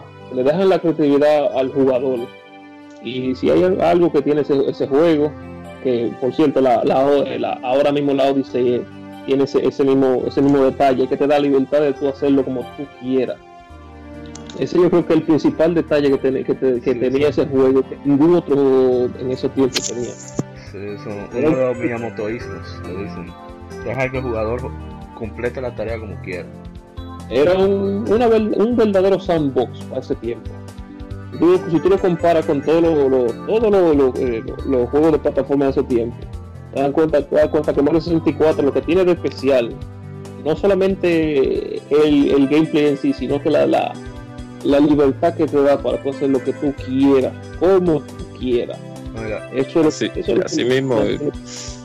la, la verdad que, bueno, para, no sé si alguien me va a comentar, pero comentario final. Eso que dijo Artu, ahora lo quería mencionar, que ninguna otra Mario hasta la Odyssey ahora te daba la... Bueno, en principio, ¿verdad? Porque como bien muchos decimos que la, la, la Mario Sunshine la melee de la Mario. Sí. Eh, tiene, tiene una libertad de movimiento, pero es rompiendo el juego. La Mario 64 no, no, eh, o sea, no, ningún otro Mario volvió a alcanzar la libertad de control en el nivel que, que mi- como Miyamoto quería que tú lo jugaras, Sí. eh, que era 64 ahora, ahora con la Odyssey. Porque la, la de Wii, lentísima, no, no. Oh, Otra las. Galaxies, las son buenísimas, pero es que son lineales. Eso- Exacto, eso no, es que no- en cuanto a controlar Mario no ofrece mucha variedad. no, Eh, y, y no y no es como tú dices que es haz la cosa como tú quieras, es como el juego te diga. Sí. Eh, y eso pasó con toda Mario hasta ahora con la Odyssey, como tú mismo lo dijiste. O sea, eh, la, la única que más se acercó fue la fue la, la Sunshine y era porque tú rompías el juego. exactamente. Bueno, lo que iba a decir era que, que aparte de, o sea, pues, hemos dicho, creo que ya está más que claro, pero era que es verdad que es un privilegio haber vivido esa época de, de innovación que trajo Mario 64. O son de las cosas que no se repiten. Este, como dijo Artu, como dijo Artu casi ahora, no hay manera de tú poder tratar de explicar esa experiencia a otra persona. Tiene que ser que la haya vivido. Porque, óyeme, de tú nada más darle para la derecha y darle a la para saltar, ahora tú tienes 360 grados de control de movimiento. Tú ves en, tres ejes lo que sucede. Entonces, Mario habla. No grita. Exacto. Ah, ah, vamos a ver, para terminar de sonar como unos viejos. Los muchachos de ahora con el Fortnite y la vaina no saben, coño. cuando saben. Esto, por primera vez. No saben. El Entonces, tiempo, había que pagar los juegos cada vida. Si, Exactamente. si tú te das, si tú te das cuenta, lo que, lo que puso a, a Minecraft en el mapa es esa misma vaina, que te, te daba creatividad. Lo que puso Grand Theft Auto en el mapa fue que te daba creatividad para tú hacer lo que tú quieras. Sí. Lo que le da, le- lo que le está, lo que estás rompiendo con Fortnite es específicamente la, la, la, liber- la misma libertad que tú tienes con, con respecto a los otros Battle Royale. O sea, eso lo que, eso lo que, lo que le, lo, lo que hizo que Battlefield sea mejor que, de- que Call of Duty para mí Usted, es precisamente la diferente forma de tu joder la paciencia en ese juego comparado con en sí eso es así mientras mientras más creatividad te deje más, más forma tú tienes de, de- de regresar a ese juego Eso se llama Pues mientras más, mientras más agencia se le da al jugador. Player las acciones que tú hagas tengan consecuencias distintas y consecuencias que afecten el, el, el, el juego, o sea, como tú logras el objetivo. exacto Eh, Mark Brown eh, de Game Maker Turkey, lo recomiendo. No sé si Karma lo ha mencionado aquí, pero él y yo lo vemos. Habla muy bien de eso. Y tiene varios ejemplos, sí, con Mario 64. ah, excelente. Bueno, pues hasta aquí con Mario 64. Ahora seguimos con lo demás que falta. Y continuando con las 15 efemérides, tenemos que cumplió 22 años, ya hablamos de Mario 64, que lanzó el Nintendo 64, jugado como N64 o N64, la tercera consola de sobremesa de Nintendo para el mercado internacional, nombrado así por su CPU de 64 bits. Fue la última consola casera en usar cartuchos como su medio hasta la séptima consola de Nintendo, el Nintendo Switch. Fue sucedido por el Nintendo GameCube en septiembre de 2001 y fue descontinuado a finales de 2003. Con el nombre código Project Ultra Reality, el Nintendo 64 estaba casi listo para mitad de 1995, pero su lanzamiento se retrasó hasta 1996 cuando la Time le nombró máquina del año. Fue lanzado con tres juegos, Super Mario 64 y Pilot Wings a nivel mundial y Saikyo Habushogi solo en Japón. Como parte de la quinta generación de consolas, el sistema enfrentó al PlayStation de Sony, el Sega Saturn de Sega. La consola fue lanzada con un precio sugerido de 199 dólares con 99 centavos y vendió 32.93 millones de unidades a nivel mundial. La consola fue lanzada en una variedad de colores y diseños a lo largo de su vida. En 2015, IGN le nombró la novena mejor consola de todos los tiempos. Eh, antes de que hablemos, el señor Luis Manuel Frajul de, de Halo Fantasy nos dice, no lo pude tener en su respectiva generación, pero disfrutaba jugando con el de un amigo y años después conseguí esta belleza. Nos muestra su Nintendo 64 de, de Pikachu con par de juegos que yo mismo estoy buscando, que son ah, Pokémon Stadium 2, Pokémon Stadium. Desgraciado, te odio. Toda la envidia del mundo. ¿no? Que de yo me la robé yo me la robé el Stadium 2 ¿Tú la tienes todavía? Bárbaro. y 64 Anda. Pero bueno, el 64 es. Realmente, quizás no tuvo el catalogazo que tuvo el PlayStation, el primer PlayStation, pero tenía unos juegos tan extraordinarios. O sea, ese mismo Super Mario 64, el Mario Kart 64, que es lo máximo Mm, todavía hoy. Ya lo sabes. El The Legend of Zelda Ocarina of Time. que para mí es de lo mejor de lo mejor, es de los mejores juegos que se han hecho. Es la base de tantas As- cosas. Así también. mismo. Eh, Conquer, Bad, Conquer's Bad Fur Day, que es fantástico. Los mismos Pokémon Stadium, mucha gente como no le gusta. Excelente. Y por ahí, o sea, estamos hablando de que, conocido a GoldenEye, yo no soy muy fanático de FPS, todo el mundo lo sabe. Pero en la época de, de 1998 1999 que había elecciones o día festivo, que era los pocos días que sabíamos que no se iba a ir la, la- la energía eléctrica, iba a haber apagones. Óyeme, eso era, nada más volvíamos a la casa a comer, pero era viciando, dándonos turnos, jugando Mario Kart, Smash, Pokémon Stadium 2 y, y GoldenEye. Ese era el vicio. Y era impresionante. Yo andaba siempre con mi bultico, mi control, que era verde, que lo conseguí un, control ra- un color raro para que nadie me esté jodiendo. Y mi transfer pack, mi juego de Pokémon y mis demás juegos. Seteado para el vicio día entero. Ah, los viejos, bueno, viejos tiempos de la mudanza. Ya no digo más nada. Yo, bueno, quisiera mencionar, bueno, yo me- lo mencioné en capítulos anteriores, que mi mejor amigo, mi mejor amigo, porque tiene un 64, porque tenía un 64. Eh, saludos a Fernando, lo sabe la clara. ¿no? Pero mencionar mi juego favorito, Smash, eh, que sinceramente, donde salga, donde Nintendo lo tire, yo lo compro. Porque eso es una vaina que hay que juntarse a jugarla y lo que hay que juntarse a jugarlo es divertido. Eh, estoy de acuerdo con lo del catálogo. Y es más, yo me atrevo a decir que eh, este fue de los pocos países que el Nintendo 64 tuvo más cabida que el PlayStation 1. Eh, porque el catálogo era muy limitado. Y aquí los papás nunca estaban en comprarle muchos juegos a los muchachos. Los se jugaban era alquilado, pero... Ah, hasta que descubrieron que se chipeaba el Play 1. sí, Mm. Sí. es Después verdad. ahí vinieron los cuideros. Pero sigue, sigue, la niña, sigue tú. Entonces, no, en, ca- en casa de mi primo eh, teníamos, él tenía un 64. Como, bueno, como mencioné eso mismo, que él lo tenía sin juego, que lo que hacía era que alquilábamos juegos los fines de semana. Y los fines de semana que yo me enteraba que siempre había alquilado Smash, era para allá que yo pegué. Ah, antes de continuar, se me olvidó leer una anécdota, perdón, lo que respondió el, el amigo Game Mondo, cuenta de Instagram fantástica, información muy puntual de videojuegos, unas ilustraciones que él mismo hace.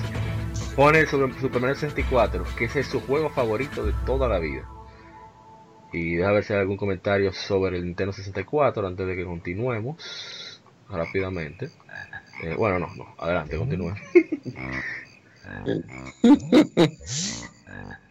Arthur, diga, diga, diga. Ah, yo, no, 64. Arthur, claro, dele, Arthur, dele. Bueno, como ya yo había dicho anteriormente, en mi calle había, había un escuadrón de Play 1. Era, era, un, era un grupazo de, que todito tenemos Play 1. Una excepto un amigo mío que tenía su Nintendo 64, dos controles. Eh, tenía, recuerdo yo perfectamente, eh, el juego de las hormiguitas, de la de Disney, muy, muy bueno. Eh, Turok 2, lamentablemente no tenía memory card, así que no había forma. Eh, un, un juego, un juego de, de camaleones, no me recuerdo el nombre, pero yo sé que alguien se la recordará por ahí. Chamberlain Nas- Twist. NASCAR 99, oh Dios mío. Ay, Dios mío, Naka 99. Obvia- obviamente, Mario 64. Eh, de ahí es que yo le he, he dicho todo lo que todo lo que sé del juego. Ojalá, se mu- ojalá el, el que, el que porte esa vaina de esa se esté quemando en el infierno. En fin. eh, y en Navidad, recuerdo yo, Navidad de 2001, le llegó Perfect Dark en su cajita Oh, perfectamente cuando cuando abrió esa la cajita y, y Robo Robo como no había un mañana por eso yo soy un fanático de Perfect Dark y digo sigo diciendo que siempre será mejor que GoldenEye. GoldenEye es lo que salió primero. Es que mejor, pero eso, que James Bond el primero. Pero ese ese aparatico Después, más adelante, allá en 2005, otro grupo de amigos míos conseguimos, consiguieron también un Nintendo 64. Eh, ahí fue que yo, yo pasé Ocarina of Time en 2005, recuerdo yo. Consiguieron también el Smash Brothers, que yo era el peor jugador del grupo. Hasta que, que- que eso, eso me dejó un trauma. Yo, hasta- yo me vengué cuando, cuando se consiguieron un Play 1. Eso es una historia aparte. Eh, obviamente Mario, Mario Kart eh, 64. Luego un tercer amigo de nosotros, más adelante ya como en 2006, que consiguió también 64 con, con Get Bad Fur Day. Y oh Dios mío, eso, eso, esos pleitos de 4 en Haste siguen siendo a día de hoy legendarios. Además de eso, eso, esos duelos de sniper que se armaban en, en Total War. Pero sí, eso. Lo que se llama multiplayer en esos tiempos, especialmente en esos juegos de lucha, en el Nintendo 64, donde, donde, donde estaba la diversión. Lo digo como fanático de Play 1 de esos tiempos. Sí, era, para- era la consola multiplayer, definitivamente. O sea, no- Ay, yo tengo un cuento en la universidad con Smash. Oye, me había una clase. Yo en la universidad ya, todo 2011, 2012. Había una clase de biología que la profesora, vamos a decir que no era muy, muy dada a su clase. El asunto es que la clase era martes y miércoles, la tipa faltaba, perdón, martes y viernes, la tipa faltaba los viernes. Bueno, Viernes social. eh, viernes de vicio. en social. Hashtag Oye, y, viernes hubo una que saltó, no, hubo uno que saltó, no, pero yo tengo un 64 y me cargo, que lo voy a vender. Oye, me trae, trae eso para acá, el tipo lo tenía con dos controles. Smash en el curso. Duramos como, como, como seis clases jugando Smash los viernes. Hasta que lo vendió. Sí, sí. Qué cheche. ¿Qué iba a decir? No espero 64, me olvidó. Iba, iba a ser algo puntual así. No, pero era eso, la ventaja de los cuatro controles, plug and play. Y dar este guamazo ahí con los compañeros. Lamentablemente el, Mario- el caso de Mario Party, que le cogí odio a la saga. Pues yo volví a la saga Mario Party, fue como en la 3. Pero después de- del palo, el palo y la otra desgracia, que había que girar, ¿verdad? Uno ponía la palma en el stick para darle que más rápido y no se guayaba la mano. Ya lo Oye, sabes. le cogí miedo.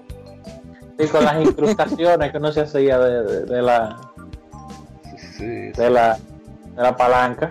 sí, sí. Exacto. Mucha gente que usó Porque tú poco. sabes, la palanca era plástico duro, no, no se, no se veía. Ujú. No había, no había que tenían la mano de hierro. Sí. No había tecnología así de. Digo, había tecnología porque el DualShock 2 Tiempo del estaba. hombre, ahí. hombre. El 1. No, exacto. El DualShock 1 estaba ahí. Pero bueno, eh, yo pude disfrutar del 64 en su tiempo, cuando salió. El 64 no fue una mala consola, sino que Nintendo tomó malas decisiones con lo que tiene que ver con la administración, exacto, la administración del formato eh, en el cual se le entregaba a las compañías los chips, los mismos cartuchos, que primero eran bastante caros para la misma compañía que creaban los juegos y segundo, entonces vendían por ende los juegos más caros. Eso hizo que lógicamente la Sony tomara esa ventaja y no tanto Sega, porque Sega estaba ambivalente con Saturno, pero más Sony, tomar esa ventajita y es lo que es hoy, el día de hoy, la marca. ¿Qué hubiera pasado si Nintendo hubiera tirado un, un sistema con CD? Creo que Sony ahora mismo estuviera en un tercero o un segundo lugar, prácticamente. No, ese lo tiempo. tiró, lo tiró tarde, pero lo tiró Exacto. tarde y se fueron de boca. Sí, porque eh, Nintendo tiró el disc drive, pero como era un aditamiento, como el 32X, como el Sega CD, ya nadie estaba interesado en eso. No, pero sabes. Sí, la Sí. gente no le gusta comprar mierda. Nintendo no terminó de Exacto. entender esa vaina. Exacto. Ya que la- que la- después que lo que salió, eso es lo que usted va a vender. Eso Ya. es lo que usted va a vender. Entonces, si Nintendo hubiera lanzado el 74 con CD y se hubiera olvidado del asunto de que era una de las cosas que yo pensaba más que otra cosa, que es- era una realidad, el No asunto loading. bueno, no habían bueno, buenos ejemplos en esos tiempos de, de un buen sistema con CD. Estaba ahí era el, el 3DO y Dios mío. el 3DO y el, y el, Y el Panasonic. y el- y el La vaina. Panasonic. El Panasonic y el Jaguar CD, que cuando tú ponías los juegos, el loading era infinito. Eh, pero ahí es donde voy, o sea, ellos le tenían miedo a eso, a ese, a ese sistema de carga tan lento que en ese tiempo había. El mismo PlayStation, los juegos de PlayStation 1, cuando salieron al principio, la carga era, era majestuosa. Sí. Y Nintendo le tenía como mucho miedo a eso, pero entonces falló con el asunto de los precios de los, de los, de los chips, porque no le dio facilidad a las compañías y por eso muchas huecaron el ala. Pero en lo particular, el Nintendo 64 no fue una mala consola y tenía algo que yo siempre dije que tenía que tener todas las consolas, que era un expansor de memoria, como lo que tenía él, Sega Saturno y lo tuvo el 64. Eso Claro. permitió que muchos juegos se le subiera la resolución y, por la expansión de memoria, pues eh, hiciera un upgrade visualmente. Pero no es que fuera Tan- gran y- vaina tampoco. No, pero no era gran cosa, pero algunos juegos se notaban, por ejemplo, Turok 2, se notaba la diferencia de un expansion pack a, a un y Te cambiaba la resolución por el rendimiento, el desempeño. Por el su- desempeño, claro. Pero, exacto, tenía pero su, su pro y su contra.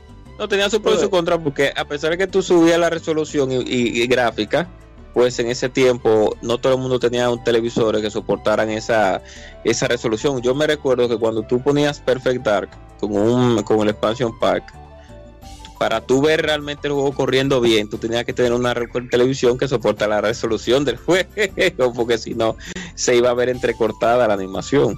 Pero saliendo de eso y del error de la... Tú, ni siquiera podías jugar modo historia si no tenías la expansión. Exacto. Saliendo del error de la Donkey Kong para que tú pudieras jugarlo necesitaba un espacio para por eso haber incluido ya. El Nintendo 64, a pesar de la flaqueza que tuvo, y ya sabemos por qué, porque de aquel lado teníamos eh, Final Fantasy VII, Metal Gear Solid, Castlevania, ok, pero Nintendo eh, siempre ha sabido cómo competir e-, ella misma en su propio mercado y por eso muchas compañías la odian, la aman y la odian al mismo tiempo porque cuando ven las ventas ven que es lo mismo que hacen la consola son lo mismo que venden los juegos y lo, y lo mismo que venden los juegos son los que reinan en ese en la misma consola.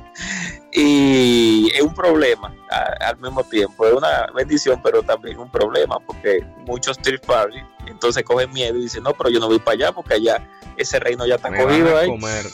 sí. Siempre con los party con Nintendo una situación de tecnología.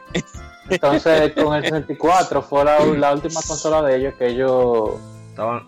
No, no, el este, Estaban, estaban, a la vanguardia. Bueno, el GameCube también, sí, sí, sí, definitivamente. Sí, pero. No, pero el GameCube nada más era con, con la. O sea, frente al Xbox, ¿no? Eso. Eh, no, pero le daba batalla. Le daba batalla. No, pero lo que quiero decir que a nivel ah. general, la parte de, lo, de los cartuchos, eh, fue de la última consola que era, que era una máquina para el tiempo que era. ya era, una máquina. Se dedicó a tirar tostadoras. Eh, exacto. A pesar de que los gráficos de Nintendo 64 se veían un poco opacos porque no había anti-aliasing en ese tiempo. No, pero era, eh, era. Y yo, yo prefiero los gráficos de Nintendo 64 que los de Play 1. Porque ellos se mapping te lo ponía. ¿Cómo, cómo era que lo hacía el bitmapping? para que no se vieran los píxeles punto por punto, como se veían en la mayoría de los juegos de Play 1. Eh, filtrado. Exacto, te filtraban la textura para que se viera más. Más, más suavizada, pero ahí se perdían los colores. Exacto, entonces por eso se ve esos paquetes. Aunque hay algunos juegos que tú los ves, como la misma Resident Evil 2, cuando tú cuando tú la juegas con espacio para sola, que ahí que tú ves que el juego se podía hacer sin ese tipo de trazado tan difuminado en la textura del juego. Pero mucha gente se quejaba a veces por eso porque lo veía como los gráficos como muy opacos a veces en algunos juegos, porque ustedes saben que los desarrolladores utilizan cierto engine para sus propios juegos, que muchos se ven mejores que otros y todos sabemos ya eh, las cosas que pasan. Exacto. Pero el 64, que como consola en sí, pues no fue tan, no fue mala. La maldición de la tercera consola, sí, todas pasan por eso. Sony pasó por la maldición de la tercera consola, Sega también, Microsoft la, Microsoft la está pasando. Hay que hacer un podcast sobre eso, sobre la maldición de la tercera consola. Es un poco obligatorio de hablarle porque cada eh, eh, es algo raro, pero cada vez que una compañía grande tira una, la, su tercera consola son un fracaso. Ahora te lo dice Pocket Station, PlayStation Portable, PlayStation Vita. bueno, yo creo que podemos dejar hasta aquí el tema 64 para pasar a Castlevania Symphony of the Nights. Y...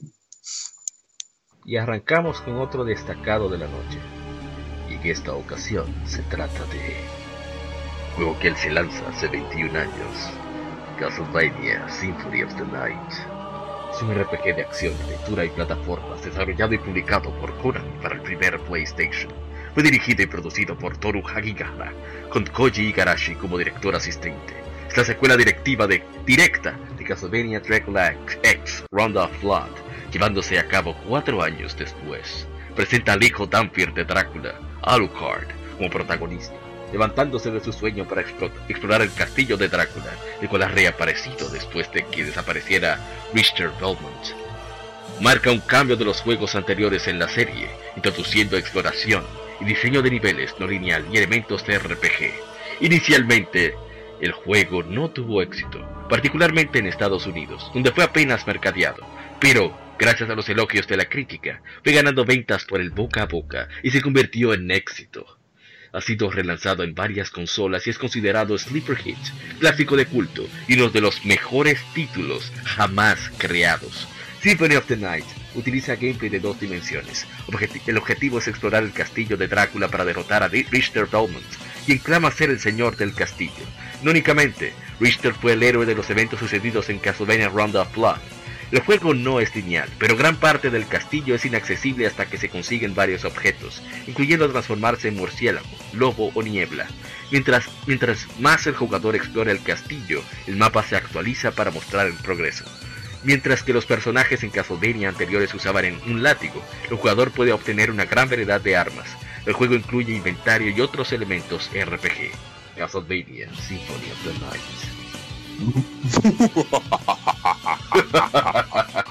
What is a man? With a pile of secrets.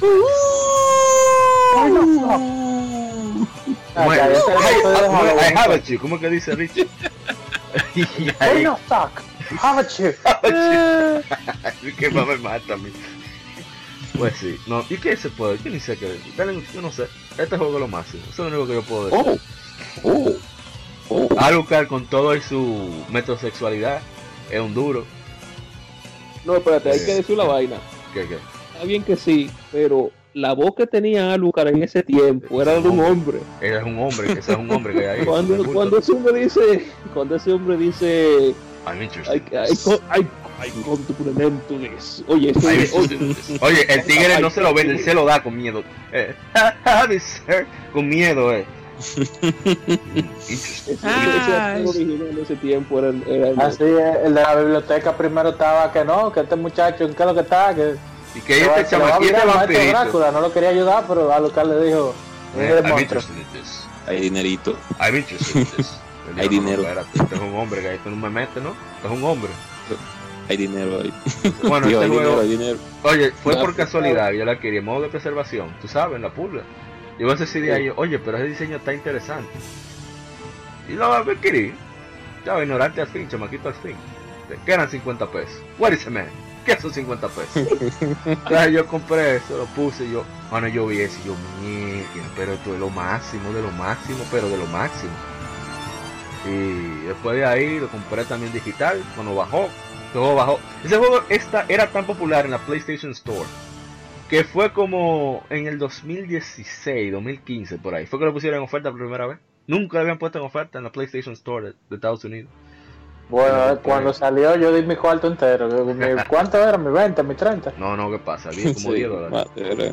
Como 50. Ah, espera, ¿tú dices original de. PlayStation 1 o la digital? Digital. Ah, digital, 10 dólares, 9 dólares, 9,99. No, la verdad es un Oye, juegazo.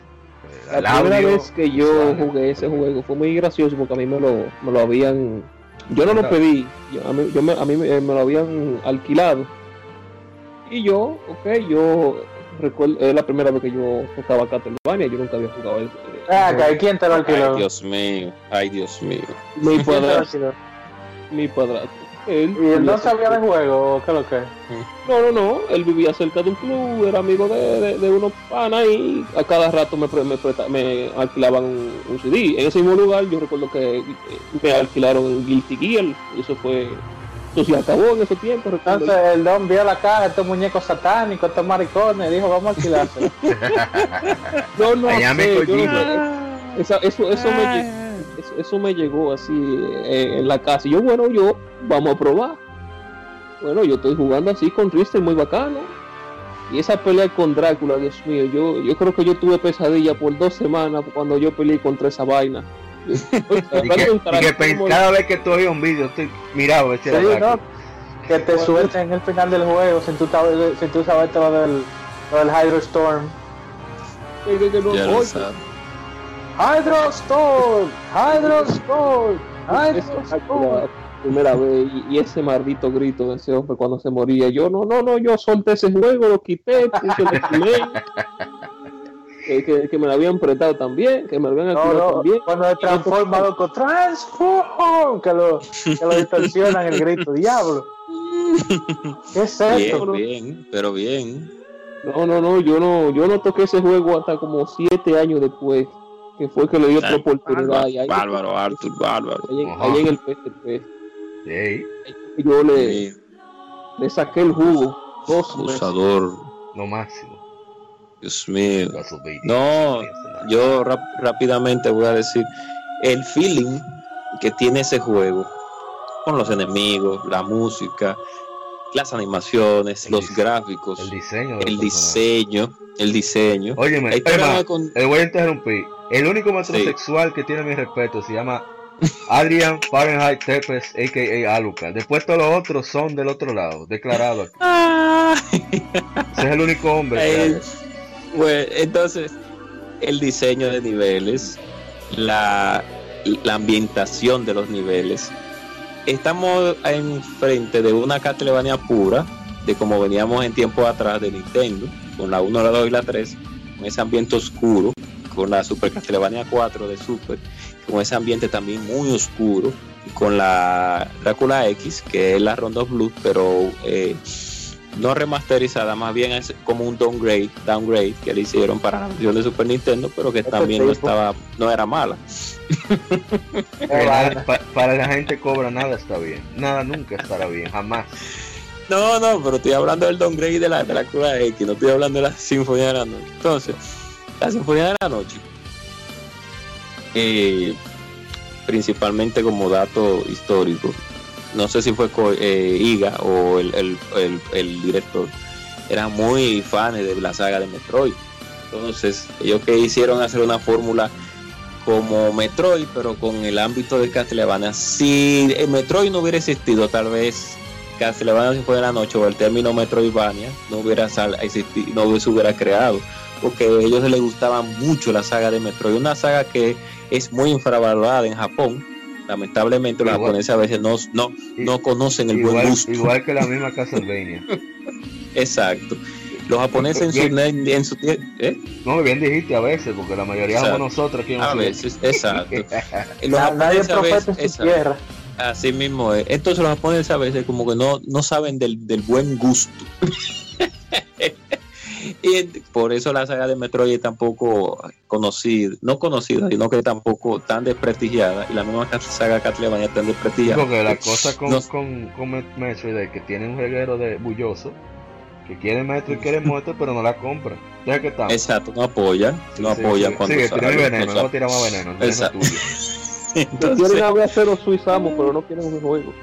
Sí, pero no quieren gastar su- el dinerito. Entonces, ese, ese feeling que tiene la versión japonesa, tanto como la americana, que la, algunas de las voces de los enemigos cambian, pero también son excelentes ambas voces.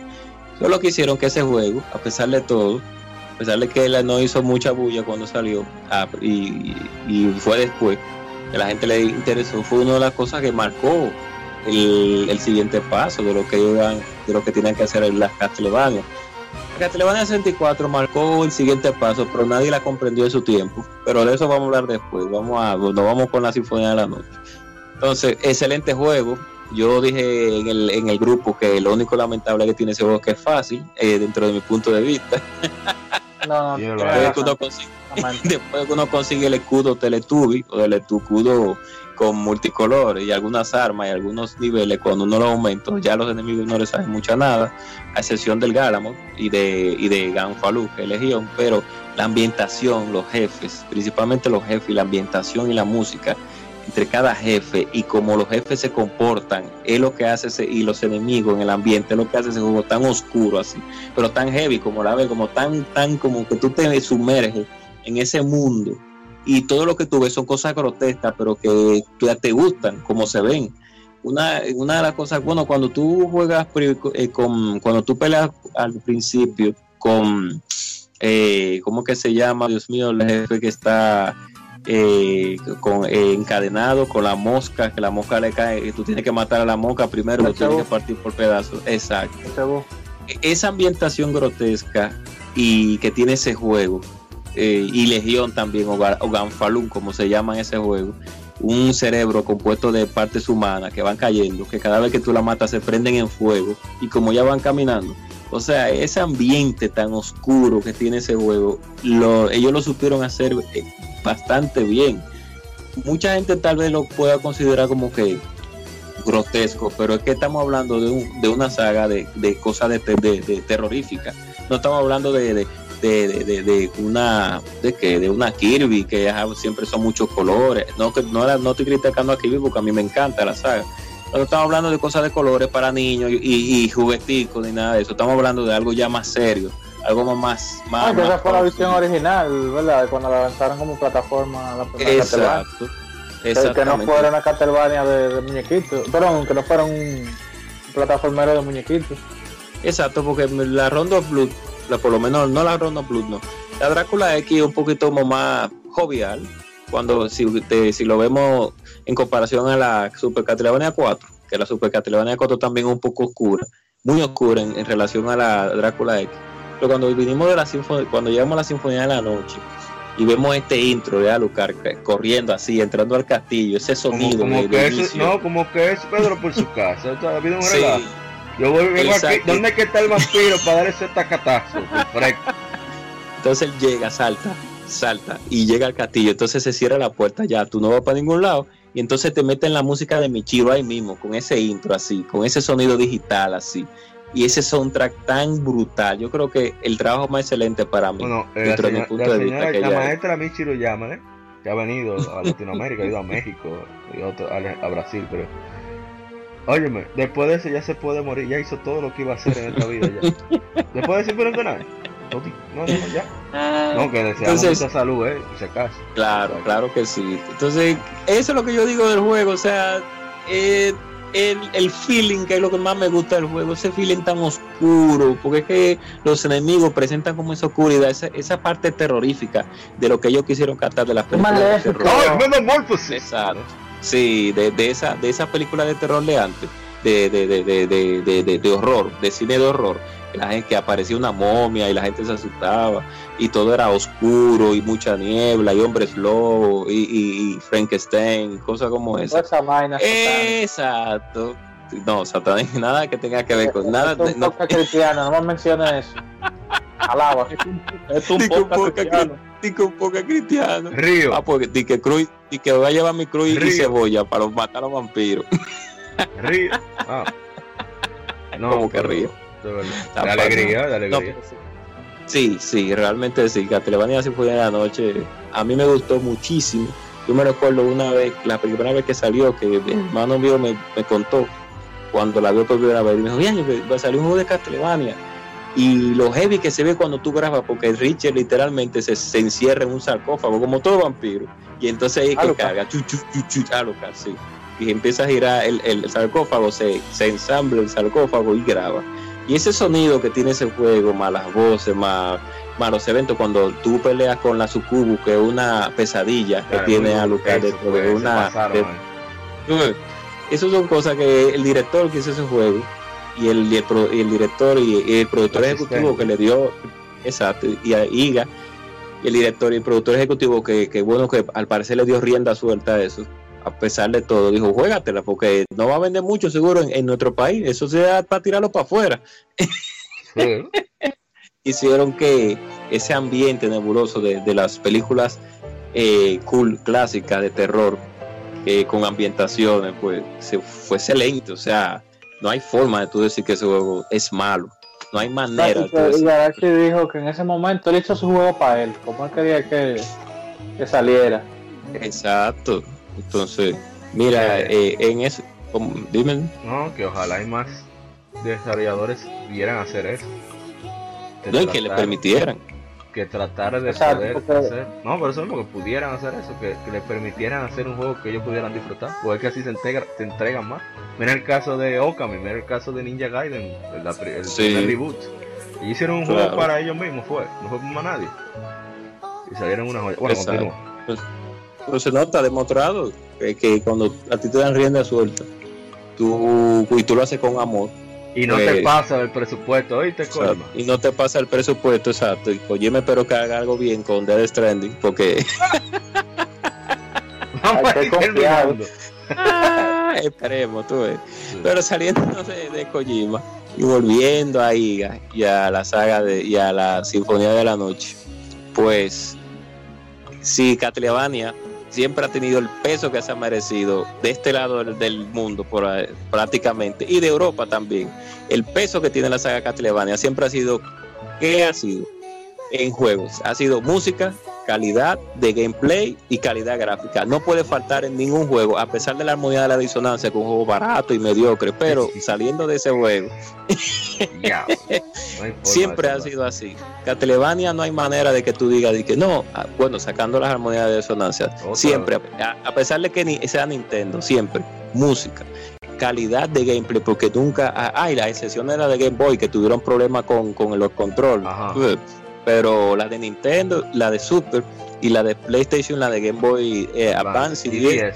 siempre ha mantenido la calidad gráfica excelente y la calidad sonora y la calidad del control impecable. O sea, que muchas compañías deberían de, de copiar eso porque hay muchas que, que estaban falta. Y cuando tú decías, Diaño, va a ser una nueva Castlevania, tú decías, uff, wow, una nueva Castlevania. No, pero eso va a venir brutal. Exacto, hay que buscar. Eh, cuando salió la de, cuando salió la Castlevania 64 ya es otra historia, vamos a hablar de No, eso. no, déjalo ahí, no estamos hablando de eso. No, pero bueno, eh, ya que más podemos felices. despedir el programa desde ya. Eh, señor Eric, despídate rapidito. No, eh, que recuerden los buenos títulos de 64, Jeff for Gemini, Coque for Day, Turok 1, Turok 2, Turok Ray War, la misma Hybrid Heaven, que es un juego nicho que yo lo tenía, la misma Wimba, que fue uno de los precursores de, lo- de la visión en tercera persona, las Mario Kart, las Mario, la Donkey Kong, las Banjo Kazooie, eh, la misma Blast Corp, que fue del equipo de Rockstar que la hizo, de ahí copiaron muchos elementos de, la, de las mismas GTA actuales. Sí. Y que también recuerden a la misma Castlevania 64, la parte 2, la, la, la Darkness, no la 1, que la 2 es una expansión. Ajá. Y que recuerden que también se den su chequeadita por la sinfonía, ahora que tiraron el remake, que se jueguen de nuevo la sinfonía de la noche. Y recuerden esos buenos momentos, si la jugó y si la no la ha jugado, pues no juegue. Pues usted va a disfrutar. Eh, Si no la has jugado, te aprovecha ahora. Exacto. Exacto. A pesar de que es un pack mediocre en- dentro de mi punto de vista por Konami, pero Diablo, eh, Pero, aprovecha a ver si la gente lo compra. ¿Verdad? Pero que Eh, la, la- gente la- cobra, no falla. que la compren, que la compren y la jueguen. Eh, señor buenas noches. No, yo, bueno, mencionar que la Castlevania, la Sinfonía de la Night la tengo, la tengo bien fresca porque eh, la, la, la pasé en estos días que estaba jugando toda la Castlevania clásica 2D. Gracias a la Eh, serie de eh. Netflix, no me entero. Bueno, no sé qué fue lo que despertó el interés, pero lo encontré en 4chan, fue un thread que tenía ese paquete, Ah, sí. 12 gigas, Déjalo ahí. 12 gigas. Modo de y llegaban hasta la de modo preservación, llegaban hasta la hasta la hasta la 10, hasta la ay Dios, ahora me Ah, olvidó. La Shanoa, Ajá. Eh, la exacto, la iglesia. Eh, nada, no, como, como mencionábamos, el que el que no ha jugado la Sinfonía del Aire, ese va a hacerlo Karina de la Castlevania, Yes. que lo, que ya, lo haga. ya lo sabe. ahora con la de, con la de Play 4. Eh, y no, nada, ya para despedirnos, agradecer a los oyentes. Estamos, bueno, a Palo va a decir ahora, estamos en 500 canales distintos y Sí. gracias por el apoyo, como siempre. Sí, escríbanos para saber que están ahí. Necesitamos saber qué, qué usted cree que podemos mejorar, qué usted cree, qué le gusta sobre todo, que eso nos motiva. Muchísimo. sugerencias, voces. Boche, mándenme veneno, allá, veneno contra allá. veneno, contra la gente Sí, sal, sal. Man, tírenla. Si quieren que hablemos como APA todito, Ey, ¿cómo Sí. yo? ¿Cómo así? medio narrador. Ah, Ay, si Vayan, quiere que digamos. Baby Yoshi, si quiere que digamos Baby Yoshi. Esta Castlevania me gustó mucho porque el gameplay era increíble. lo máximo. Bueno, señor Arthur, que despida ahí rapidito. Buenas noches. Diablo, no es tan rápido. Dale. Y te, y te hago over. Luca. Sí, game over. KO. Y hoy se fue. No, mentira. Date algo, primo Luca. No va a decir nada. Ya, tres. Bueno, eh, no, muchas gracias por escucharnos. Este fue el episodio número 42. Esperamos que hayan disfrutado muchísimo con nuestras anécdotas con Nintendo 64, Castlevania Symphony of the Night, que es uno de mis juegos favoritos. Bueno, de muchos, favorito de muchos. Y recuerden que estamos en iBooks, Spotify, Google Podcast, eh, estamos en, eh, Player FM, estamos en casi todas las plataformas de podcast, habidos y por haber. Y hasta en YouTube, eh, de todas partes. Y nos recuerden visitar nuestra página de Facebook, que siempre tenemos todas las informaciones respecto a las efemérides y streamings de algunos juegos si los tenemos, etcétera, etcétera. Así que muchísimas gracias por acompañarnos. Este fue el episodio número 42 de Legion Gamer Podcast. Eh, somos Legión, somos gamers. Este es el podcast de los gamers más inteligentes. Muchas gracias por ser parte de esta comunidad. Nos vemos hasta la próxima. Escuchaste Somos Legión. Somos gamers. Legión Gamer Podcast. El gaming nos une. Las informaciones más interesantes de la semana. Fechas importantes de la industria. Curiosidades y más.